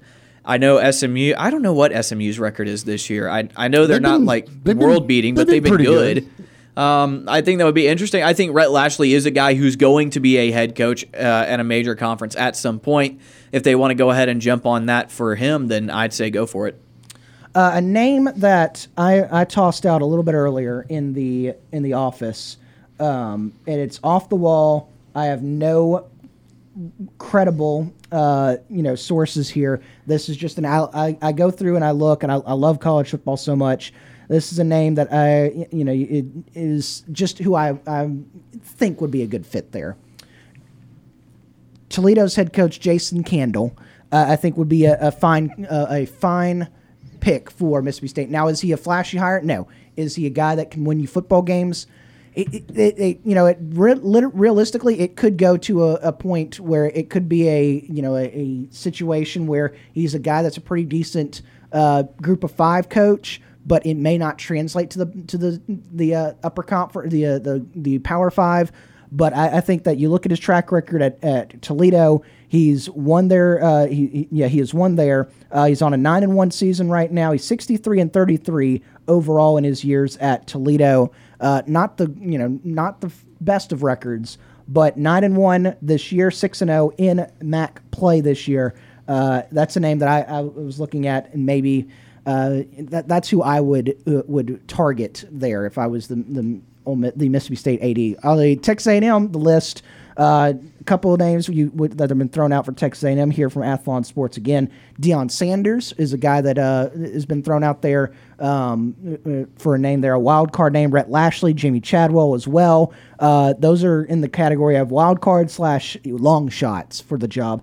Here's the other rest of the list: Jeff Traylor, the head coach at UTSA. He's been a name that's been picking up, uh, picking up uh, momentum here in the coaching ranks. Lance Leipold, the head coach at Kansas, Dan Lanning at Oregon, uh, Chris Klieman, the Kansas State head coach, has been yeah. picking up lane, uh, names. Lane Kiffin, Mike Elko, uh, also name, and then here is the name. I also threw out another name uh, for to Brant at lunch today during for the Texas A&M job, and I I this was me doing my research. I didn't look at this article. This was me doing research, looking at it. Who would be who who I would think could could move there who would to be a good fit, and his name has showed up at the top of this list. That's Washington head coach Kalen DeBoer. Yep. Is a name that uh, that could be a list on, on the short list for, for Texas A&M, and I think that would be a great hire.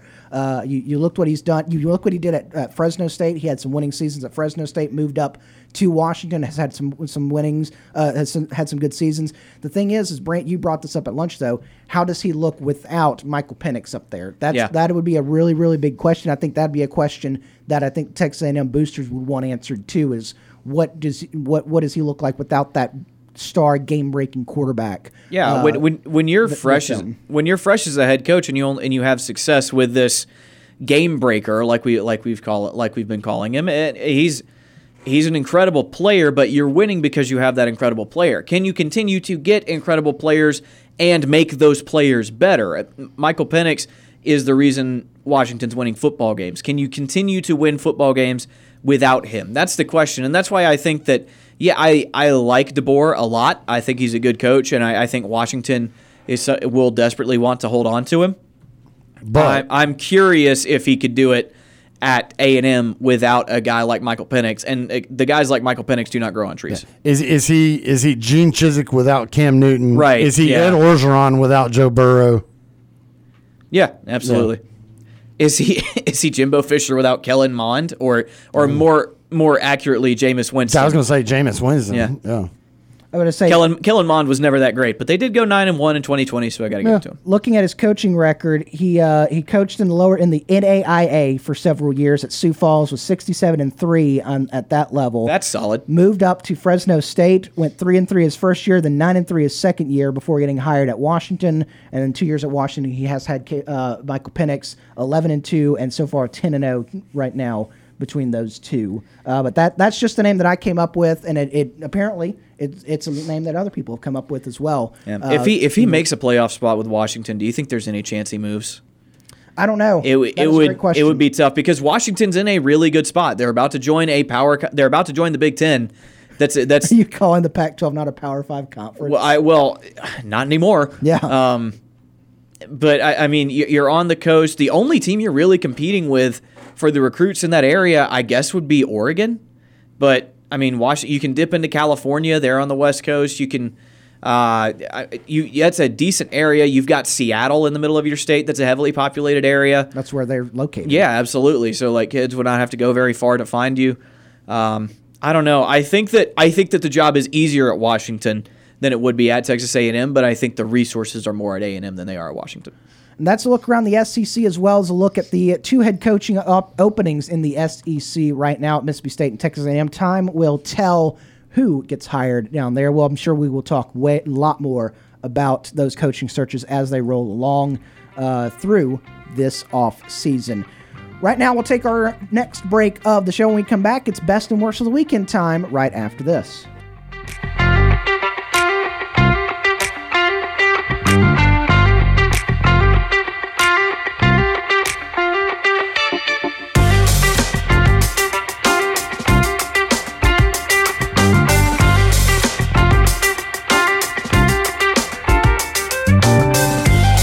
We have your attention, please? Ladies and gentlemen, can I please have your attention? We're Auburn's first and Auburn's favorite sports talk show. Hi, my name is. What? My name is. My name is. Sports Call on Tiger 95.9. I'm Jeff Whitaker Jr., former Auburn Tigers defensive tackle and national champion, and you are listening to Sports Call on Tiger 95.9.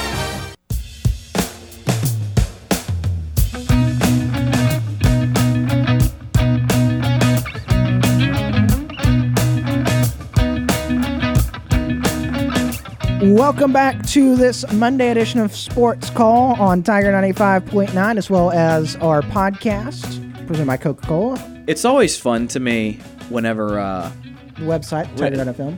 thank you. Uh, it's always funny. Our app, Tiger Communications app. Finish, please. All right, you're clear. All right. It's always fun to me when I don't know that a microphone is turned on and I say something, and I'm just like, it's not my microphone that's turned on. In this Yeah. case, it was yours, Brooks. But I said something as we were coming back, and I just wonder if you could hear it uh, over the air. Uh, probably, well, I don't know. Probably I- not unless had- you're really looking for it. But I'm gonna when I'm editing the podcast later tonight, I'm, I'm gonna look for it. Yeah, I'm gonna look for it. Uh, looking at it? it is 5:30? 5:34 Central Standard Time. Mark. We've we've no we're, we're no longer in daylight time. I'm gonna clap sync real quick. Three, two, one. All right, good. Uh, Auburn's 38 point margin of victory is the most over an SEC opponent since the 2019 Arkansas game, which was a 41 point margin, 51 to 10. Auburn beat Arkansas that year. Auburn year. just, unless it's just a really bad year, just takes Arkansas to the woodshed. They do. Just routinely. 48 to 10. This and past especially uh, the uh, success that Auburn has had at Arkansas Yeah. has been incredible. I mean, Yeah. it's been lopsided over there in Vietnam. So here's the thing. I've always heard that Fayetteville is like the worst SEC town and there's nothing in Arkansas. It's not the end of the world, but you can see it from there, that kind of thing about Fayetteville my entire life. This year, I swear, so many people went to Fayetteville and they're like, oh, yeah, this is the prettiest drive ever. And like, this is one of the nicest towns. People have really switched up on Fayetteville this year. Yeah. I don't know what it is. I've never been, so I can't speak to it. I, I have never I have never been inside Fayetteville, Arkansas, but I have been on the interstate that runs nearby, and I mean it's very beautiful mountainous uh, area. I mean it, it's it's very cool, um, but yeah, I mean it, it's a pretty area there, but I mean it's still Arkansas. Also, Auburn. Sorry for any Ar- Arkansans out there. uh, to pile on, the last time Auburn scored 21 points in two different quarters against an SEC opponent was 2020 versus LSU. So Auburn's offense came alive on Saturday. Auburn, as a team, came alive on Saturday.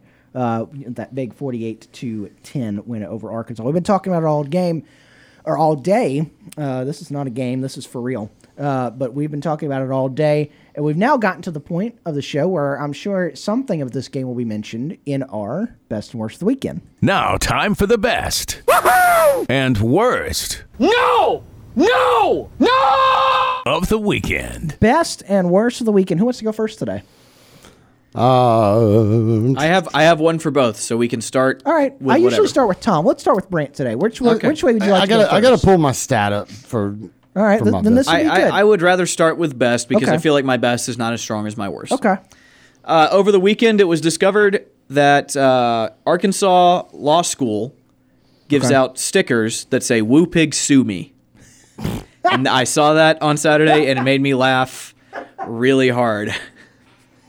And uh, I'm pretty sure that was the last thing I looked at before I went to sleep on Saturday. I was laying in That's my bed. I was looking at my phone. that's a good way to end saw, things. saw a sticker that says "Woo Pig Sue Me," and I think I laughed really hard and then went to sleep. That's So that's my best of the weekend. that is phenomenal stuff, and you know, it's a it. You wonder who came up with it and why, and I don't know when it came when they came up with the sticker, but it was not soon enough, Right, Because that yeah. that's a that's yeah, a, that's, that's, a gold. great- that's great absolute stuff. gold.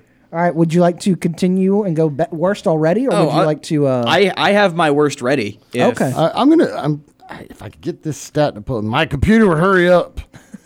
I'll, I'll, you know Guys, here, here I'll we do- go. technology. I'll, All right, I'll go. go. Or no, What? you want to go? Yeah. So Rock, paper, my- scissors for it. Best my, of the weekend. My my best of the weekend was the the performance that Jayden Daniels had for LSU. Okay. I don't know that if we're going to hear about that later on when we do Player of the Week. We are. Okay. Well, cool. Go ahead. That'll Go ahead. Go ahead. That's not until like Thursday at least. Yeah. Uh, passing 372 yards and three touchdowns. And oh, yeah, he also rushed for 234 yards and two touchdowns. Good googly moogly. What a game. Yeah. I, I, I mean, that's dumb. That That is, Phenomenal stuff. Six, 600 yards and five touchdowns by yourself. yeah. That, that's just Insane. Absolute insanity. Um, I, like I said, I, I love Auburn, but I, I'll call it what I call it. You know, last week Milroe really impressed me. Yeah. Uh, for Alabama this week, Jayden Daniels. Goodness gracious, that that stat line is is just ridiculous, and that's why he's a Heisman Trophy candidate right now. Because anybody that can do that, and I don't care if it was against Florida or who it was against, anytime you can throw for he was he almost became the first person in college football history to go 400 and 200 in Yeah. a game is i mean that's that's how unprecedented what he did uh, is if he had gotten a few more yards he would have been the first ever Well, That- I, that's I'll, crazy I'll go ahead and tell you this. He is the first person ever to go 350 and 200. That's, Oh, he is. That's It- never happened before. okay so three okay see it i just saw the four i saw 400 200 being the mark but so 350 first ever Yeah. with 350 and 200 Yep. well there you go again that's how unprecedented what jayden daniels did to florida was so that was my best of the weekend My best of the weekend. I could just say the entire weekend because I got to spend it with family and friends at home. But my best of the weekend, Friday afternoon, I drive down. Um, I stop and get my hair cut uh, at at my uh, at my barber that I've been going to for 28 years and will not change until he's done cutting hair forever. Um, uh, so I, I get out of there. We always the the the Beauregard crew. We if it's a road game, we always have we always eat somewhere before the game. Well, they were already in Gulf Shores, getting ready for they they had gotten there early. They they were spending the weekend down there, and they were already getting to the restaurant they they had picked out. And so I said, "Y'all go ahead and eat without me. I'll find something to eat." Um, you know, I'm from down here. I can fi- find. I can. I know places. I know some places I can eat. So I start driving and I had there was a uh, I, I got down to the intersection, um, and I take a right, and there is a shed behind a gas station that has a, a picture of a pig on it, and it says Down South Barbecue. And I'm like, interesting. I had I had looked it up, and I said I had like I don't know if I've ever heard of this place. So I pull up there, and it's literally a shed on the side of the road, and so automatically you got to be thinking, all right, this could be some good barbecue. If it's just in, you know, it, it, this looks like a, a rundown, Oh, yeah. ju- just like somebody plopped this thing on the side of the road. usually the best I walk up there, I order a smoked brisket plate with mac and cheese and, and mustard potato salad. They had two types of potato salad on the menu. They had horseradish potato salad and they had mustard potato salad. So I order that. I get it. Smells amazing. I'm like, all right, this, you know, and, uh, but to me, all barbecue smells amazing when you first get it. it. It's you start eating it. When I tell you that was some of the best brisket that I've ever had, that is some of the best brisket I've ever had. Down South Barbecue, not a sponsor. They're not. They're in Foley. Uh, I think they're oh, technically uh, in between Foley and Gulf Shores. I don't know what their official address is, but if you're going to the beach, I highly recommend finding Down South Barbecue. It is behind a gas station. There's a Shell station uh, on the way down. You, it's behind it, but it is just absolutely amazing. I almost got out of my car and went back up to the window because they advertised homemade cobbler. And I almost went and got that, but then a couple more cars had pulled up, and I'm like, I'm I, I got to get to the stadium. I can't Scared. sit here and, and get and, and eat cobbler. I gotta I gotta go. But that is some dang good barbecue if if you're going to the beach, and it's just man, whoo. I, I thought about that for the rest of the weekend. So that was my best of the weekend. Brant, your worst. My worst of the weekend, we're going to go out to the West Coast, Washington and Utah, uh, late in the third quarter. I see what you're doing. Uh, late in the third quarter, Alphonzo Tuputala, I think is how you say his last name, Alphonzo Tuputala, uh, caught an interception, had a clear path to the end Oh, zone, yeah. and dropped the ball before he got into the end zone in celebration. Quite literally And- to the two yard line, correct? No, like the post says the one yard line. When you look at the pictures, the ball is falling down at the two yard line. You go back and look at the video. He dropped that thing at the three. Just as like as soon as he crosses the five, he begins to celebrate as though he has crossed into the end zone. Worst thing you can do. And it is just it, it was an epidemic for a little while. It is 2023, the year of our Lord. And I, I don't understand how we're still doing this in modern college football. It's the dumbest possible mistake that you can make. Mm-hmm. And people like people did it all at the same time and everyone collectively realized, "Hey, this is the dumbest thing ever. Let's stop doing it." And now Alphonzo, who you know, not to cast aspersions on the kid or anything, I don't know him. I haven't watched him at all this year. If he's playing at Washington, I'm sure he's a great football player. But just just dumb. Just dumb. We got to we got to stop doing that. We stopped doing that and now we're doing it again and it needs to not happen anymore. Stop it. Stop it. Get some help. Yeah, stop it. Score, score, and then celebrate. And look, if you if you score a pick six in a close game, that would have made it, uh, I think 30, 30 something to forty. And so I w- would have made it a two possession game and a game that was very close at that moment. You know, celebrate, go nuts, show yourself, dance on the sideline, do whatever because scoring touchdowns is incredibly difficult, and even more so when you're a defensive player. So I have no problem with celebrating. I have no problem with like, hey, look at me, I'm the guy, because you did something that's really tough to do. So celebrate. But dude, score the touchdown first. Make Just- sure you are across just that line. Score. And especially I mean, this is probably the furthest away from the end zone we've ever seen anybody do this. I mean, like I said, the kid acted like he had crossed into the end zone the second he crossed the five. So it was just just Alphonzo Tupata, Tupatoa, I think. I don't know. I, sorry. But kid, sure you're a great football player, but do better. Tom? Oh man, uh, I- there's not a lot, but uh, man, that the the late hit out of bounds in- against Auburn, Oh yeah. uh, that's bad. Yeah. Um, I, I hate I hate any time that I see uh, a hit like that against Auburn. Whether you know, I definitely don't like to see Auburn get lit up like that legally, just because I don't like to see Auburn on the bad side of highlight films.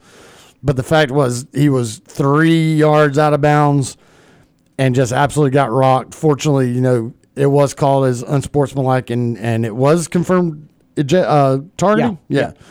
Uh, so that was bad. The thing that I didn't like is the Arkansas, some of the Twitter, like Barstool Arkansas and some of these others, celebrating that. Putting here comes the boom and hit stick and all this kind of stuff. And it's like, okay, look, I get it. You're getting the absolute crap beat out of you by Auburn right now, but okay, find something else to celebrate, not your player. uh, Like, tr- literally it looked like he was trying to injure a kid out of bounds and got ejected. That's not something that you celebrate. But Arkansas was celebrating it on Twitter like they had done something special. It's like, uh, you hit a defenseless guy out of bounds. Congratulations. Yeah. Who was that that got hit? That was It was was it Jay Jay- Fair? Yeah. I think it was Jay Fair. Jaden Johnson was the defender. I I will say I saw a lot of people up in arms about this, and I think justifiably so. I did not think it was targeting. I thought that the hit was shoulder to chest. Now, hit the crap out of him and hit the crap out of him way late. Um, definitely not a clean play. Um, But yeah, the the way that it was being celebrated was interesting for sure. Tom, you said earlier you like you like Christmas, right? Love Christmas. Brant, you said you like. Uh, uh, no, I didn't. I'm, I'm sorry. I'm not putting words in your mouth. Uh, but Brant, do you like Christmas? I do love Christmas. You know who else likes Christmas? Tell me. The Arkansas football team. My worst of the weekend. Yep, yep, I know exactly what this is. My worst of the weekend is the video that came out, and there was there was different reports that if it was a at a different game or if it was the Auburn game, Sam Pittman was asked about it today, and so it was definitely this this game. But the fact that you're at halftime and a video comes out of your locker room at halftime that you know instead of going over game plan, how are we going to get back into this one, whatever, you're watching the Christmas classic, The Polar Express, starring Tom Hanks, which is a phenomenal, like one of my favorite actors. It's a great film. I watch it every single Christmas. But I don't know if if the time or nor place to be watching it is halftime of a football game that you are currently trailing. Let's check the notes here. Uh, at the half, they were trailing twenty-seven to three. Yeah. and your only offense came on a thirty-nine yard field goal. I don't know if that's the time or the place to be watching the Polar Express, although it's magical. And I love watching it with drinking hot cocoa because it makes me feel like I'm there. But halftime of a football game in the middle of November, not Yeah. the place. How how that is one of those Time that, place. that came out after the game, and it's one of those. Well, how in the world did this happen? How did how did Why we are there get here? TVs in there that how can be did we? turned? Yeah, why why do those kids have any control over? Or, or not even the not un- even the kids. Like what? How does that TV have access to playing the Polar Express? Unless that is the, doubles as their like normal everyday locker room, like Yeah. it- it- but why are there? Why why are you allowed to touch the TVs during halftime? Yeah, I saw game? somewhere that that's not Arkansas's main locker room. That's like their their walk on area or their red shirt area, something to that effect. But either way, it's attached to their main locker room, not really a part of it. But uh, very interesting. So that is my worst of the weekend. Is uh, pay attention to football. You're you're you're out there. Pay attention to football. We're not sitting here watching the Polar Express during sports call. We're watching golf, so we know what to talk about. Even though we don't really talk about golf here uh, as much, except around the majors. That is best and worst of the weekend. Uh, and if you have them, send them to us on Twitter at SportsCallAU. Before we get out of here, let's wrap things up with a nightly TV guide, shall we? Our show is about to end, but we've got you covered on entertainment for the evening. Here's Sports Call's nightly TV guide. Nightly TV Guide brought to you by our friends over at White Claw Hard Seltzer. Make sure you go ahead by TK's Convenience Stores. Pick up a variety pack for your uh, parties, especially this weekend. A lot of tailgates going on for Auburn and New Mexico State. So uh, make sure you pick those up for your football tailgates this weekend. Uh, movie picks for you tonight. We got three for you, starting at six o'clock on Disney Channel. Your movie, your family pick for the evening: Moana, the uh, Disney classic. Make I- I guess it's way. classic. Moana. Yep, that's how it goes. that is how it goes. It's a good movie. Brant, cut that. It's a good for movie. us. Dwayne Johnson is in it. Uh, no, absolutely not cutting that. No, no, not cut it from the podcast. I need it cut as a Oh, okay, as, okay. a as a hotkey. Okay. Uh, Make way. Thor, seven o'clock on FX is your Marvel pick for the evening. Thor. No, I'm just kidding. Thor the musical, actually. Well, Natalie Portman's in it, and she's been in some musicals. She has been. Uh, and then your Christmas movie pick for the evening. If you want to get to the Christmas mood, seven o'clock on TNT, A Christmas Story, one of my favorite movies. That's already coming on. Yeah, TNT, seven o'clock, A Christmas Oh, Story. no. I uh, I no, grew no, up I grew up with a no. kid who looked exactly like Ralphie. No, Really? no, hold Yeah. on. No, no, Mr. no, no, no, no, no, You don't like it? no, no. Tom is no longer I- for look, Christmas. No, I'm, no, I'm no, no, also oh, I'm also with it, but also No. Tom, you did say earlier that you started celebrating Yeah, Christmas. No, no, I, no, I know. I, I get. No, here's what here's what I'm here's what This rules. All right, here's what explain yourself. that is supposed to only come on on Christmas Eve. Okay. That you play the 24 hours of a Christmas story on I Christmas see. Eve. I see what. Well, that's you TV, don't yes. play a Christmas story this early. No, that's that's Christmas Eve. Play National Lampoon's Christmas Vacation. They do. Hey, they, they Banger have of a movie. let's go. Let's go with that. That is appointment viewing. Christmas story? No, not now. That's that's the 24 hour on Christmas Eve thing that you do. No, what are you doing, TNT? This might be the most mad I've ever seen. This is the, this is I- the most I- he's I- ever had a reaction to the Tiley TV That guy. makes yeah. That, that is like a huge family tradition with us. And my sister, That is like if you were to go to my sister and go, "Hey, what's your favorite movie?" Christmas Story. She Okay. has actually stayed a night in the Christmas Story house Wow. up Oh, in that's Cleveland. Well- she like she is obsessed with that movie. With that, that is our Nightly TV guy. brought by friends of White Claw Hard, Sel- Hard Seltzer, and that's going to end our show today. Thanks, Tom. Thanks, Brant. I'm Brooks. Ryan, Thank you for having me. Ryan will be back tomorrow. Until then, behave.